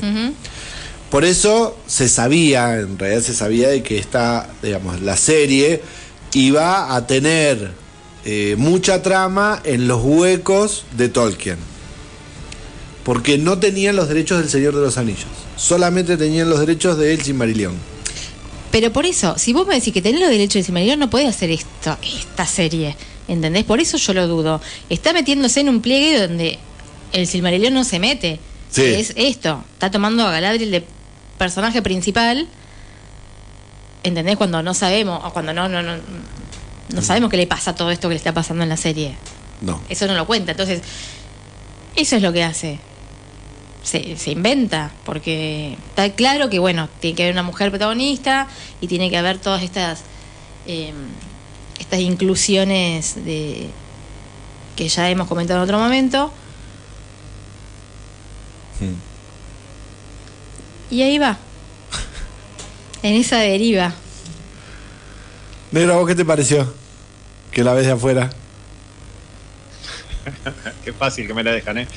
Eh, no, a mí la, serie por momentos ah, siento que arranca, por momentos coincido con Blue, me cuesta, el último capítulo me costó, eh, coincido que avanzó muy poco, sí, este, estimada licenciada, eh, coincido con usted, eh, perdón, hay que tratarla con respeto por la presentación que le hace Campolongo, entonces bueno, este, bueno, no. eh, la serie me costó los primeros dos capítulos. se me hizo muy. Yo le decía a Pablo, se me hizo muy la- la comunidad. El tercero me gustó mucho porque arrancó con una acción. Eh, entiendo también el cuestionamiento de, de Lu a, este, a las actuaciones. Em, sí, Aaron Deere este, es como que difícil sacarle un gesto que no sea ese adusto siempre. Eh, sí, eh, a Galadriel le vi algún que otro gesto más. Este, Cuando no está enojada, Cuando- cuando, cuando- no está enojada, La escena, explíquenme la escena del caballo donde se va riendo. Se va ¿Viste? matando Se de la risa. Pero explíquenme la escena. Que no tiene que ver ni con el momento que están viviendo, ni con su personalidad, que le quieren. es la Está libertad. en un caballo en libertad, cuando, saliendo de esa este, ese encierro en el cual la había metido la reina regente. Yo, por lo poco que sé de la de la de los derechos que tiene eh, Amazon de la obra y por lo que vemos en la en los títulos, los créditos, eh, la obra está basada, la serie está basada en apéndices escritos por Tolkien. No está ligada a ningún libro directamente. Entonces, Amazon se tomó la libertad de reconstruir lo que Pablo decía, los huecos que Tolkien no ha, ni, Tolkien ni alguien de su familia, eh, Tolkien nieto o, o Tolkien bisabuelo, eh, sobre los sucesos que acontecen en la segunda edad de- en esta Tierra Media. Eh, Igual hace más que meterse en los huecos, porque cambia cosas, cambia cosas de las que ya están en los libros. No voy a discutir con usted que ha leído casi más, muchos más libros que yo con esto y me acaba de dar una clase magistral y tiene, le voy a dar la razón porque es así, no, no, voy a, no le voy a correr por izquierda porque es así. Este, tiene razón. Eh, pero a mí, para mí es como que la serie, a mí me, me, me gusta, pero es como que le falta todavía arrancar, le falta ese arranque que, que esperábamos. El arranque que sí tuvo, que yo la comparo y que entiendo que es otro tipo de serie, eh, God 2, que la llamamos con los chicos, Claro. eh, House of the Dragon. Sí, tal cual. Entiendo, entiendo que también la trama es política y es distinta, pero eh, con tanta manija que le habían puesto, eh, yo esperaba algo un poco, un poco más, este, más de una piña al mentón de entrada. Eh, son cinco temporadas, entiendo lo que tienen planificado y ya la literatura de Tolkien es de desarrollarse lenta y de meterte bien en todos, en todos los conflictos, en todas las tramas que, que te va mostrando. Entonces entiendo que viene por ese lado. Tratan de ser fieles a ese. Pero vamos por la mitad de la serie, ¿eh? Vamos a- por la mitad de la temporada, no pasó nada. Por la mitad de la primera temporada, son cinco las que tenemos este, Sí. pautadas. Entonces, hay que, hay que tenerle paciencia, es así, es Sí, sí. bueno, a ver lo, lo que nos dan.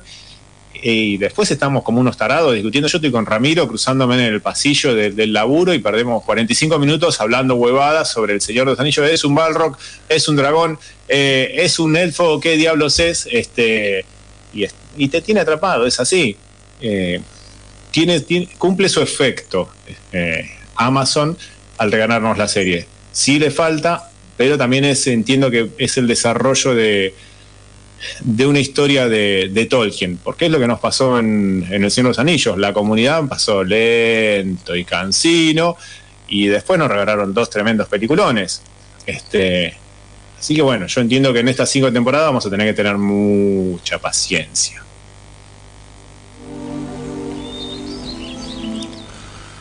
Muy bien. Coincido, es cierto que Amazon, o sea, que se planteó esta gran pelea entre Amazon, entre los Anillos de Poder y eh, The House of the Dragon, y debía ser la gran batalla eh, de fantasía de este 2022. Em, cuando termine haremos el análisis. Em, ¿Qué? que ahora me acordé, este, yo eh, incluso disfruté más la rueda del tiempo, eh, que en ocho capítulos, este, si bien tenía eh, algo de algo de lentitud, pero era más dinámica a la hora de mostrarte la historia, de contártela. Y la- el, eh, los libros de Robert Jordan son 14, y estos no saben ni cuánto van a ser de temporadas de rueda del tiempo. Entonces, Y eso, quizás que es la, por y eso eso que la temporada 1 es un libro y medio. Un libro es y un poquito. librito y medio. Un libro y un poquito. Pero bueno, eh, paciencia porque la serie cumple, te va dando de a poquitos de a poquito cosas. eh, sí, entiendo. El último capítulo se avanzó muy poco, pero bueno, por lo menos tenemos ya algo que este, van elfos y la gente de Númenor a la Tierra Media a pelearse, vaya no sabe contra quién. Entonces, disfrutemos de eso. Hay cosas, hay cosas que están buenas. eh, la parte de los enanos y Casa Doom, todo eso está muy bueno. por ejemplo. Y ahí se pone ágil Sí. de pronto la serie. y Cuando, cuando bueno. engancha ritmo va bien. Mm. Es cierto que tiene partes muy lentas que nos hacen acordar a lo previo de, de Tolkien en audiovisual y sí me parece que está como muy ligado a eh, de dónde viene. Tolkien es así como descriptivo y, y de, de por ahí no avanzar tan rápido por momentos. No sé, hay Con la rueda del tiempo voy a, voy a comparar con lo que dice él. La rueda del tiempo tiene otra forma, los libros tienen otra forma, ya vamos a tener la sección de literatura de ñoña acerca de Jordan con la rueda del tiempo. No me engañe, no me engañe, no me engañe. Es que me copé con el libro 2, estoy con el libro 2, quiero avanzar con el libro 2 para... Ahora para, pa- ahora para diciembre lo hacemos cuando venga la, la- la segunda temporada. Eh, tengo muchas críticas para hacerle porque terminé de leer el primer libro y me di cuenta que la serie habla de una cosa y el libro habla de otra. Y estábamos todos re contentos con la serie. Y, y terminé de leer el libro y dije, pero me contaron otra cosa. Todo eso no pasa en el libro. Eh, creo que nos tenemos que acostumbrar a que las series eh, no cuenten lo que cuentan los libros. Eh, por más que diga el mismo nombre, no lo hacen. Ok, yo ya lo negocié eso, pero igualmente no me alcanza. Igualmente no me parece que esté buena la serie. Acá es Sacando donde, el libro. eh, acá es donde esas críticas a la serie, más allá de los libros, y son difíciles de remontar. Eh, yo creo que en, en este momento la paliza que le está pegando House of the Dragon es importante. Claro, bueno, pasa por ahí, justamente. Tiene más intriga, tiene diálogos más interesantes, tiene más acción, tiene actores que se la juegan un poco más. Sí, le- el- las actuaciones no son desconantes y está mucho tiempo eh, los anillos de poder en, en- en la rueda dando vueltas en el aire. Y yo o insisto, no, o no avanzando. Cuando avanza, como la parte de los enanos o en algunos momentos, va. Avanza y va, pero le cuesta. Y por ahí está medio capítulo. Wiki, wiki. Metele rosca, metele rosca. bien los orcos, bien, bien los orcos. Sí. Disa, la la escena donde Disa le canta a las rocas, como le cantan los enanos, para que. Muy bien. Muy bien. Tiene esas cosas, decís, está muy bien armada. Claro, bella, es, visualmente es muy bella. Visualmente es la Sí. fotografía que tiene y la cuestión visual eh, está muy bien armada. Eh, bueno, la música, sí. La música, la- lo- el tema de los orcos también es como muy, muy, también en eso es como muy fiel. La cuestión de, de- de- de- de- de- del sol y la luz y esconderse. eh, le pone. ¿Tan así? Sí, bueno, eh, sí, si ellos se, se mueven solo de- se movían solo de noche, le suman que estos se mueven de día porque van tapados. Yo creo que eso sí es algo que no aparecía en, en los libros. Pero sí que ellos no pueden moverse de día porque no les tienen problema con el sol. Bueno, en El Señor de los Anillos aparecen los Uruk-hai, que son los primeros que pueden andar a la plena luz del día. El resto de los orcos no puede. O sea que hay algo de eso. Eh, así que floja, veremos cómo levanta. La vamos a seguir viendo, la vamos a terminar Por supuesto, por supuesto. y vamos a seguir. Yo voy a seguir enamorado de Galadriel. dije enamorado, no dije que me gustara cómo actuó.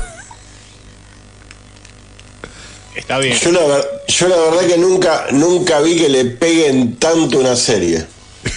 Me, quedé- me dejaste sin palabras. No sé por qué no, no sé por qué le conectaste el micrófono, porque por más que yo me ponga a defenderla, no reacciona, está en el piso la serie, no, no reacciona. Cada vez que la mirás a Lula, le, la- patea en el piso la serie.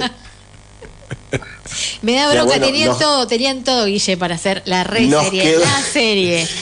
Chocar a la Ferrari. Sí, chocaron a No. Ferrari, tal cual. Ojo. Yo tenía una expectativa, te digo, es la que- mucho apenas apenas se supo que iba a salir la serie muchos meses antes de que de que se haga posible y que se diera la fecha habíamos hecho el comentario acá de que no es que tienen los derechos pero para el cartel nomás y que esto que el otro así que hay que ver lo que pero o sea eh, la crítica fue muy dura y nos quedó muy claro.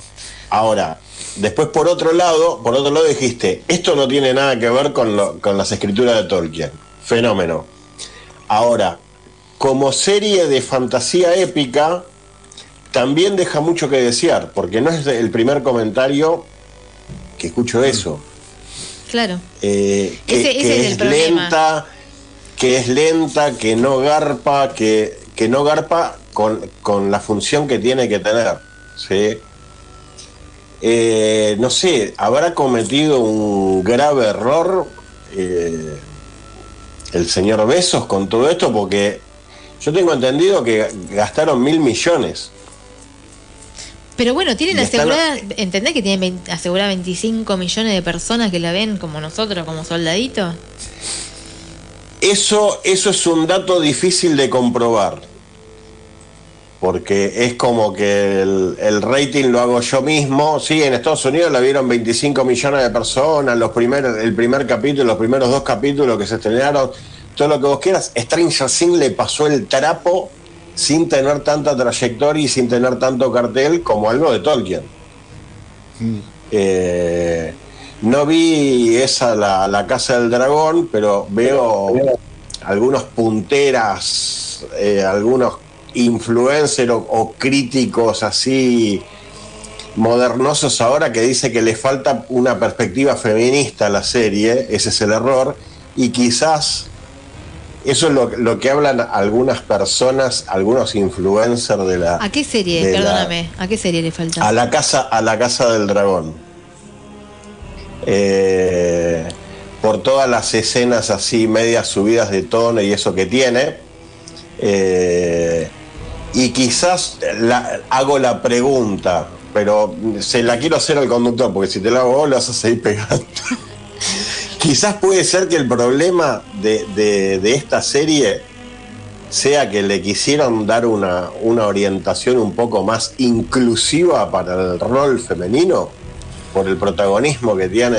No, no porque no, digamos, ah, hay, seri- hay series y películas eh, de, de fantasía, de ciencia ficción, de acción, que tienen una mujer protagonizándolo y Sí. eh, no por eso eh, caes en los errores que por ahí cae esta serie.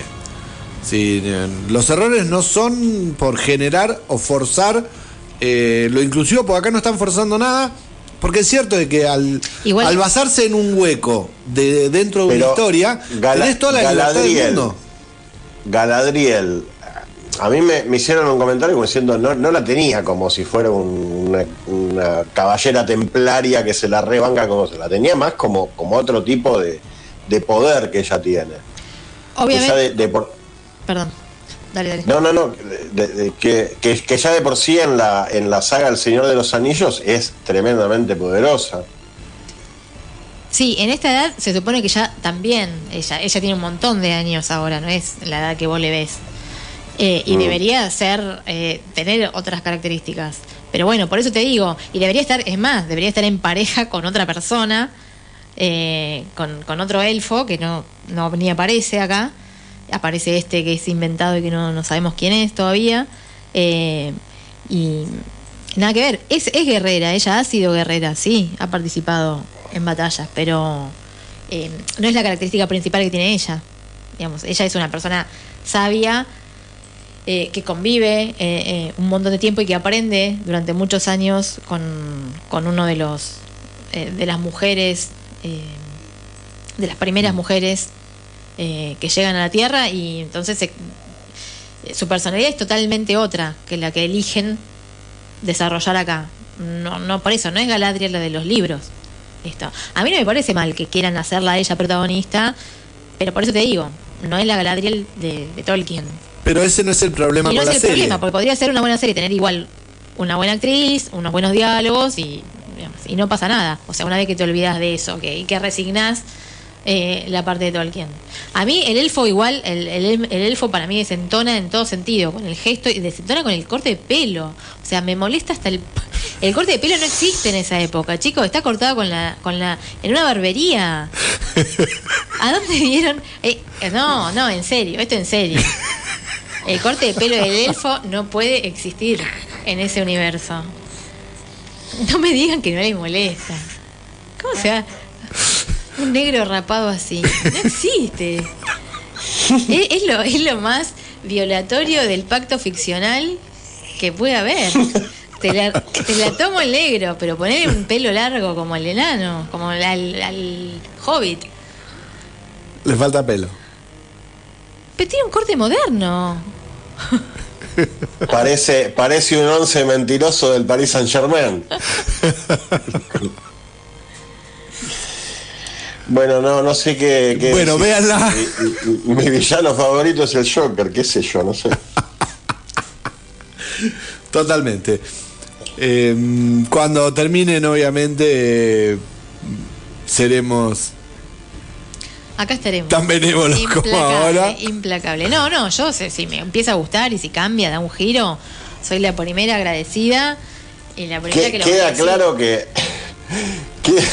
Qué grande Ramiro. Queda claro que no recibimos ni, ni un centavo de, de, de Amazon. Amazon, la por crítica, supuesto. ¿no? Si no, nos encantaría la serie. Vea. Ramiro nos manda saludos, dice un poco fundamental, muy Un fundamental. poco no, yo no. Muy fundamentalista, Lu, pero fundamentó su fundamentalismo. No es fundamentalismo sin fundamentar. Igualmente aclaro que no solamente el pelo de Arondir, sino eh, Elrond y de Celebrimbor también están mal. Termino acá. No va ese pelo. Son elfos. God. Nos vamos a ir a la última tanda, que ya se nos está terminando el programa. Nos vamos a ir volando a la última tanda comercial antes de cerrar nuestro programa. Sí, pero hay algo muy cortito, cortito como, como en la última piña que le puso. Vos sabés que The Voice confirmó la finalización del rodaje de su próximo spin-off, Generación 5.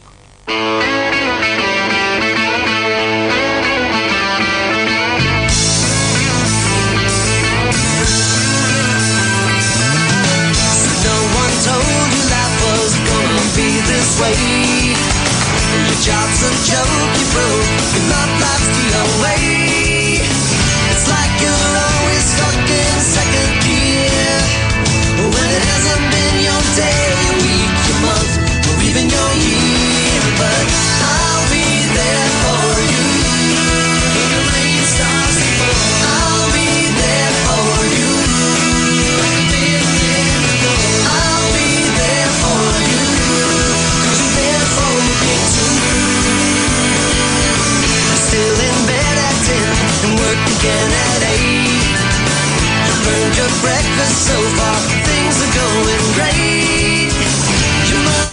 A comenzar a despedirnos. Vamos a sacar el banner de que estamos en tanda, porque no estamos más en tanda, estamos en los últimos minutos de programa con una cortina que nos acompaña desde la década del 90.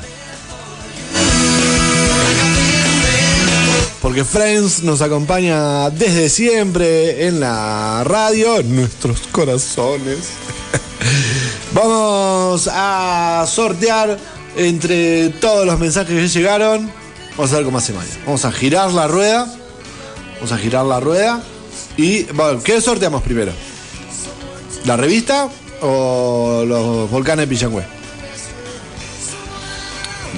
Los volcanes, los volcanes. Bueno, digo, yo digo revista volcán, es no, el- el premio de Pillangüe, porque no se ve.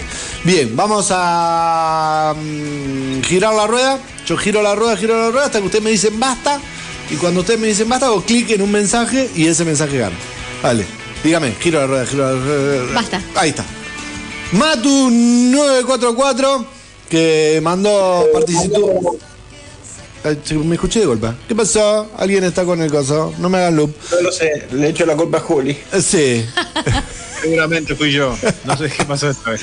Bueno, Matu944 se ganó el premio de Pillangüe. Este, un gran oyente de la radio que estuvo participando. Así que mm, le vamos a dejar un vale acá en la radio para que pase a buscar por las mañanas. em, para que lo pase a buscar el vale y después vaya a retirar su premio por el local de Pillangüe, acá a la vuelta, en Roca, este, a la vueltita de la radio. Y ahora vamos con eh, la revista.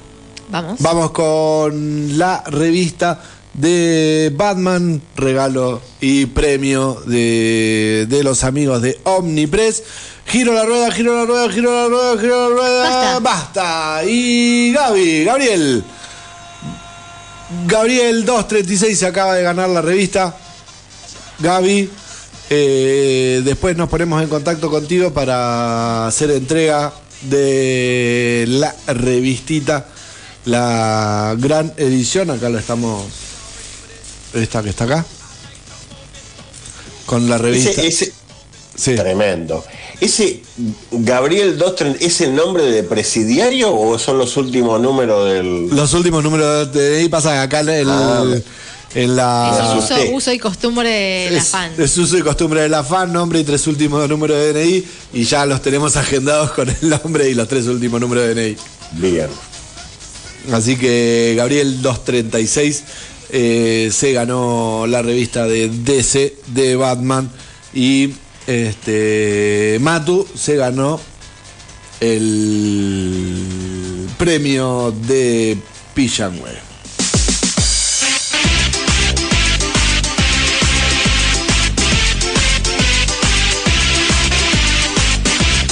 Con mucha información que ha quedado afuera, como Ay, siempre. nos quedó un programa entero, más o Sí, menos. sí, más o menos un programa entero que va a quedar para la semana que viene. la- Estuve, muy pesada con Tolkien, ¿o no? No, para nada. Para nada, para nada. Dura con la serie, pero no pesada con Tolkien. Bueno, perdónenme, me tienen que aguantar. eh, ¿Qué va a hacer? Sí, sí, sí, te queremos, te queremos, te queremos. Ay, gracias, gracias. Te queremos, te queremos. Nos vamos a empezar a despedir mucho para el programa que viene. El programa que viene vamos a tener pasta. Que esta vez la dejamos de lado para meter todo lo que teníamos para meter. Y fíjate que no entró lo que teníamos para meter sin la pasta. Así que para la semana que viene hay pasta. ¿Nos adelantás algo? Que hay pasta. Pero, ni siquiera de qué, si la tienen grabada. Eh, sí, es una. Ah, perros de paja, vamos a, a traerles esta vez. Cambiamos, ahora vamos por eh, género, eh, por temática, así que va a estar interesante. Cuatro películas dedicadas a una temática muy, muy copada. Muy bien, ahí tenemos eso. Eh, los semi quedaron afuera. Por favor, quiero un segmento del programa. Pero estaba acá en la pauta, ahora me acabo de acordar. Eso Sí, era claro. Yo eso era- estaba, por hacer la pregunta. En esa lista de la cosa cine de EMI 2022, eh, ¿ya, ¿ya pasó este evento? Sí. Sí. Sí, ¿Por sí. qué lo ganó? La semana No, pasada fue. no. ¿Y Better Call Saul? Es una de las Bueno, temas. bueno. No diga nada, no, no diga nada, no diga nada, no diga nada, porque es uno de los temas para hablar. Es justamente uno de los temas para hablar en el próximo programa. No me hable de tema del próximo programa. Vamos a estar hablando en el próximo programa de la entrega de los semi y qué pasó con los ganadores, perdedores y obviamente alfombra roja porque Zendaya se trajo un vestido. Mirá cómo estuve.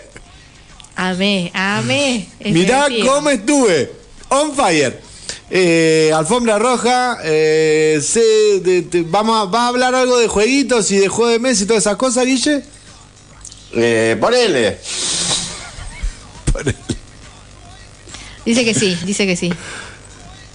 Es y bueno, estoy, es, es un es parte del brainstorming en vivo acá que se tira, la, se tira la carnada para el programa que viene, señor Sí, totalmente, totalmente. Y eh, mm, mucha información más. Vamos obviamente vamos a estar hablando de Andor porque la, la, habrá- la habremos visto, eh, primer- los primeros capítulos. Y eh, de- en breve empezamos a comentar series que está- van a estar terminando, porque ya está por terminar She-Hulk. eh, no le queda mucho. ¿Eh? ¿Tan rápido? Y ya va por el capítulo 7, creo. Oh, sí, está por terminar, no le queda mucho, no le queda mucho. Así que. Tengo que poner a- Sí, yo también. Em, así que. mm, Tenemos Group Watch. claro, tenemos que meterle un group watch eh, de. de She-Hulk. Así que. Me parece bien. No, no vas a conseguir adeptos ahí, olvídate. No importa. Lo vemos nosotros con Rena.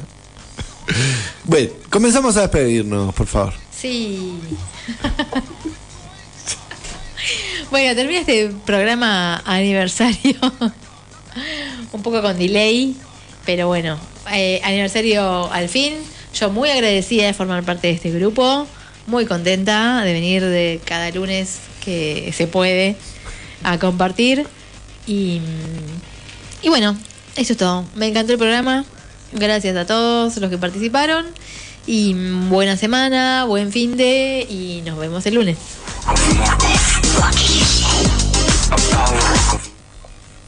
A partir de, este nuevo ciclo de, programa, por, por unos, este, unos numerosos programas más, quiero anunciar desde ahora que voy a estar siempre de acuerdo con Lu en todas las críticas de, de películas, porque nunca vi que le peguen tanto, pero tanto una cosa. Y sigue acá desmadrada en el piso la serie, ahora, ahora te llevamos al- al- a la guardia.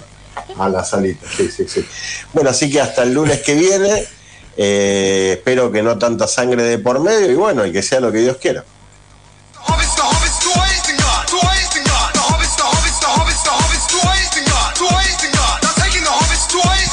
And God. Delgado, te tuviste, lo tuvimos que guardar de papelito. Sí, eh, no me lo voy a guardar.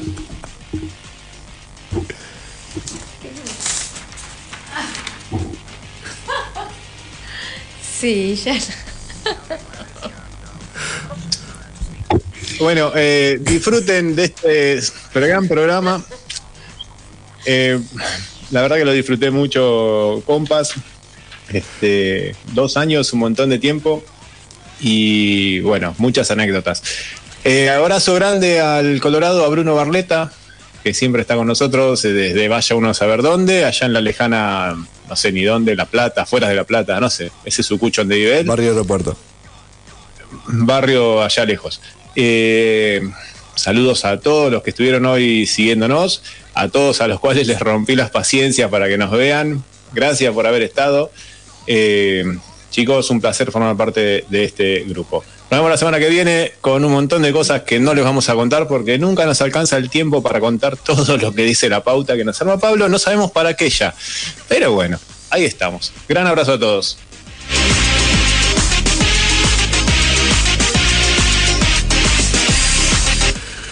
Nos vamos a ir despidiendo. Muchas gracias por estar acompañándome en esta locura de hacer este programa para divertirme, para entretenerme, para descolgar, para poder hablar de eso que tanto nos gusta, que era la idea de este programa, aparte de juntarnos con amigos una vez por semana a comer comida rica de by the way y este, despuntar el vicio de discutir y comentar aparte de hacer radio, eh, nos entretenemos y les comentamos.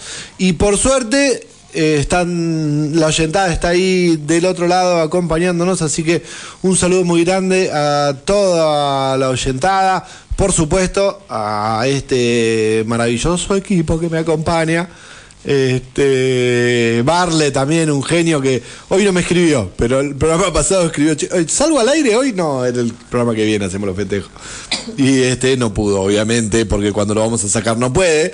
Eh, esas cosas que, mm, que pasan a veces. También, por supuesto, a las chicas que son de esa primera camada que ahora están haciendo su gran vida.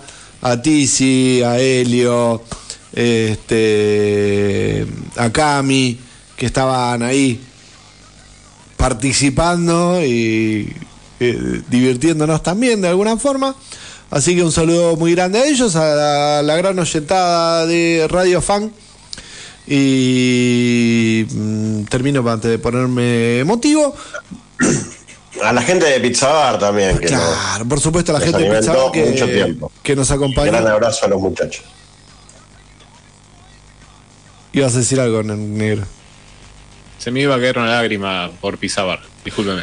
Sí, un saludo muy grande a Gusti y todos los chicos de Pizza Bar que los lunes están cerrados. es como Cotesma, los lunes están cerrados. Este, nos acompañaron todos los miércoles durante, ya perdí la cuenta, un año y medio. O menos. Sí, un año y medio. Un año y medio.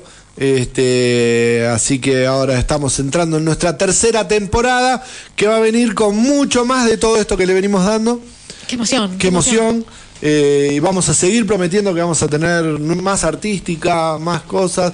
Luz se va a sentar acá en la consola y va a operar el programa. No Eh, se pierdan eso, no se pierdan eso. Hoy se sentó dos minutos.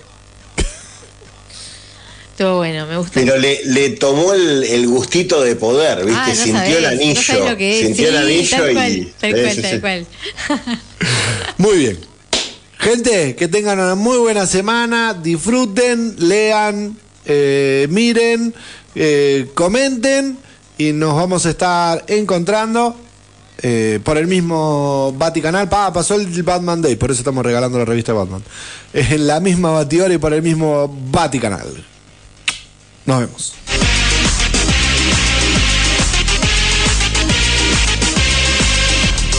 Tell me where is Gandalf, for I much desire to speak with you. Tell me where is Gandalf, for I much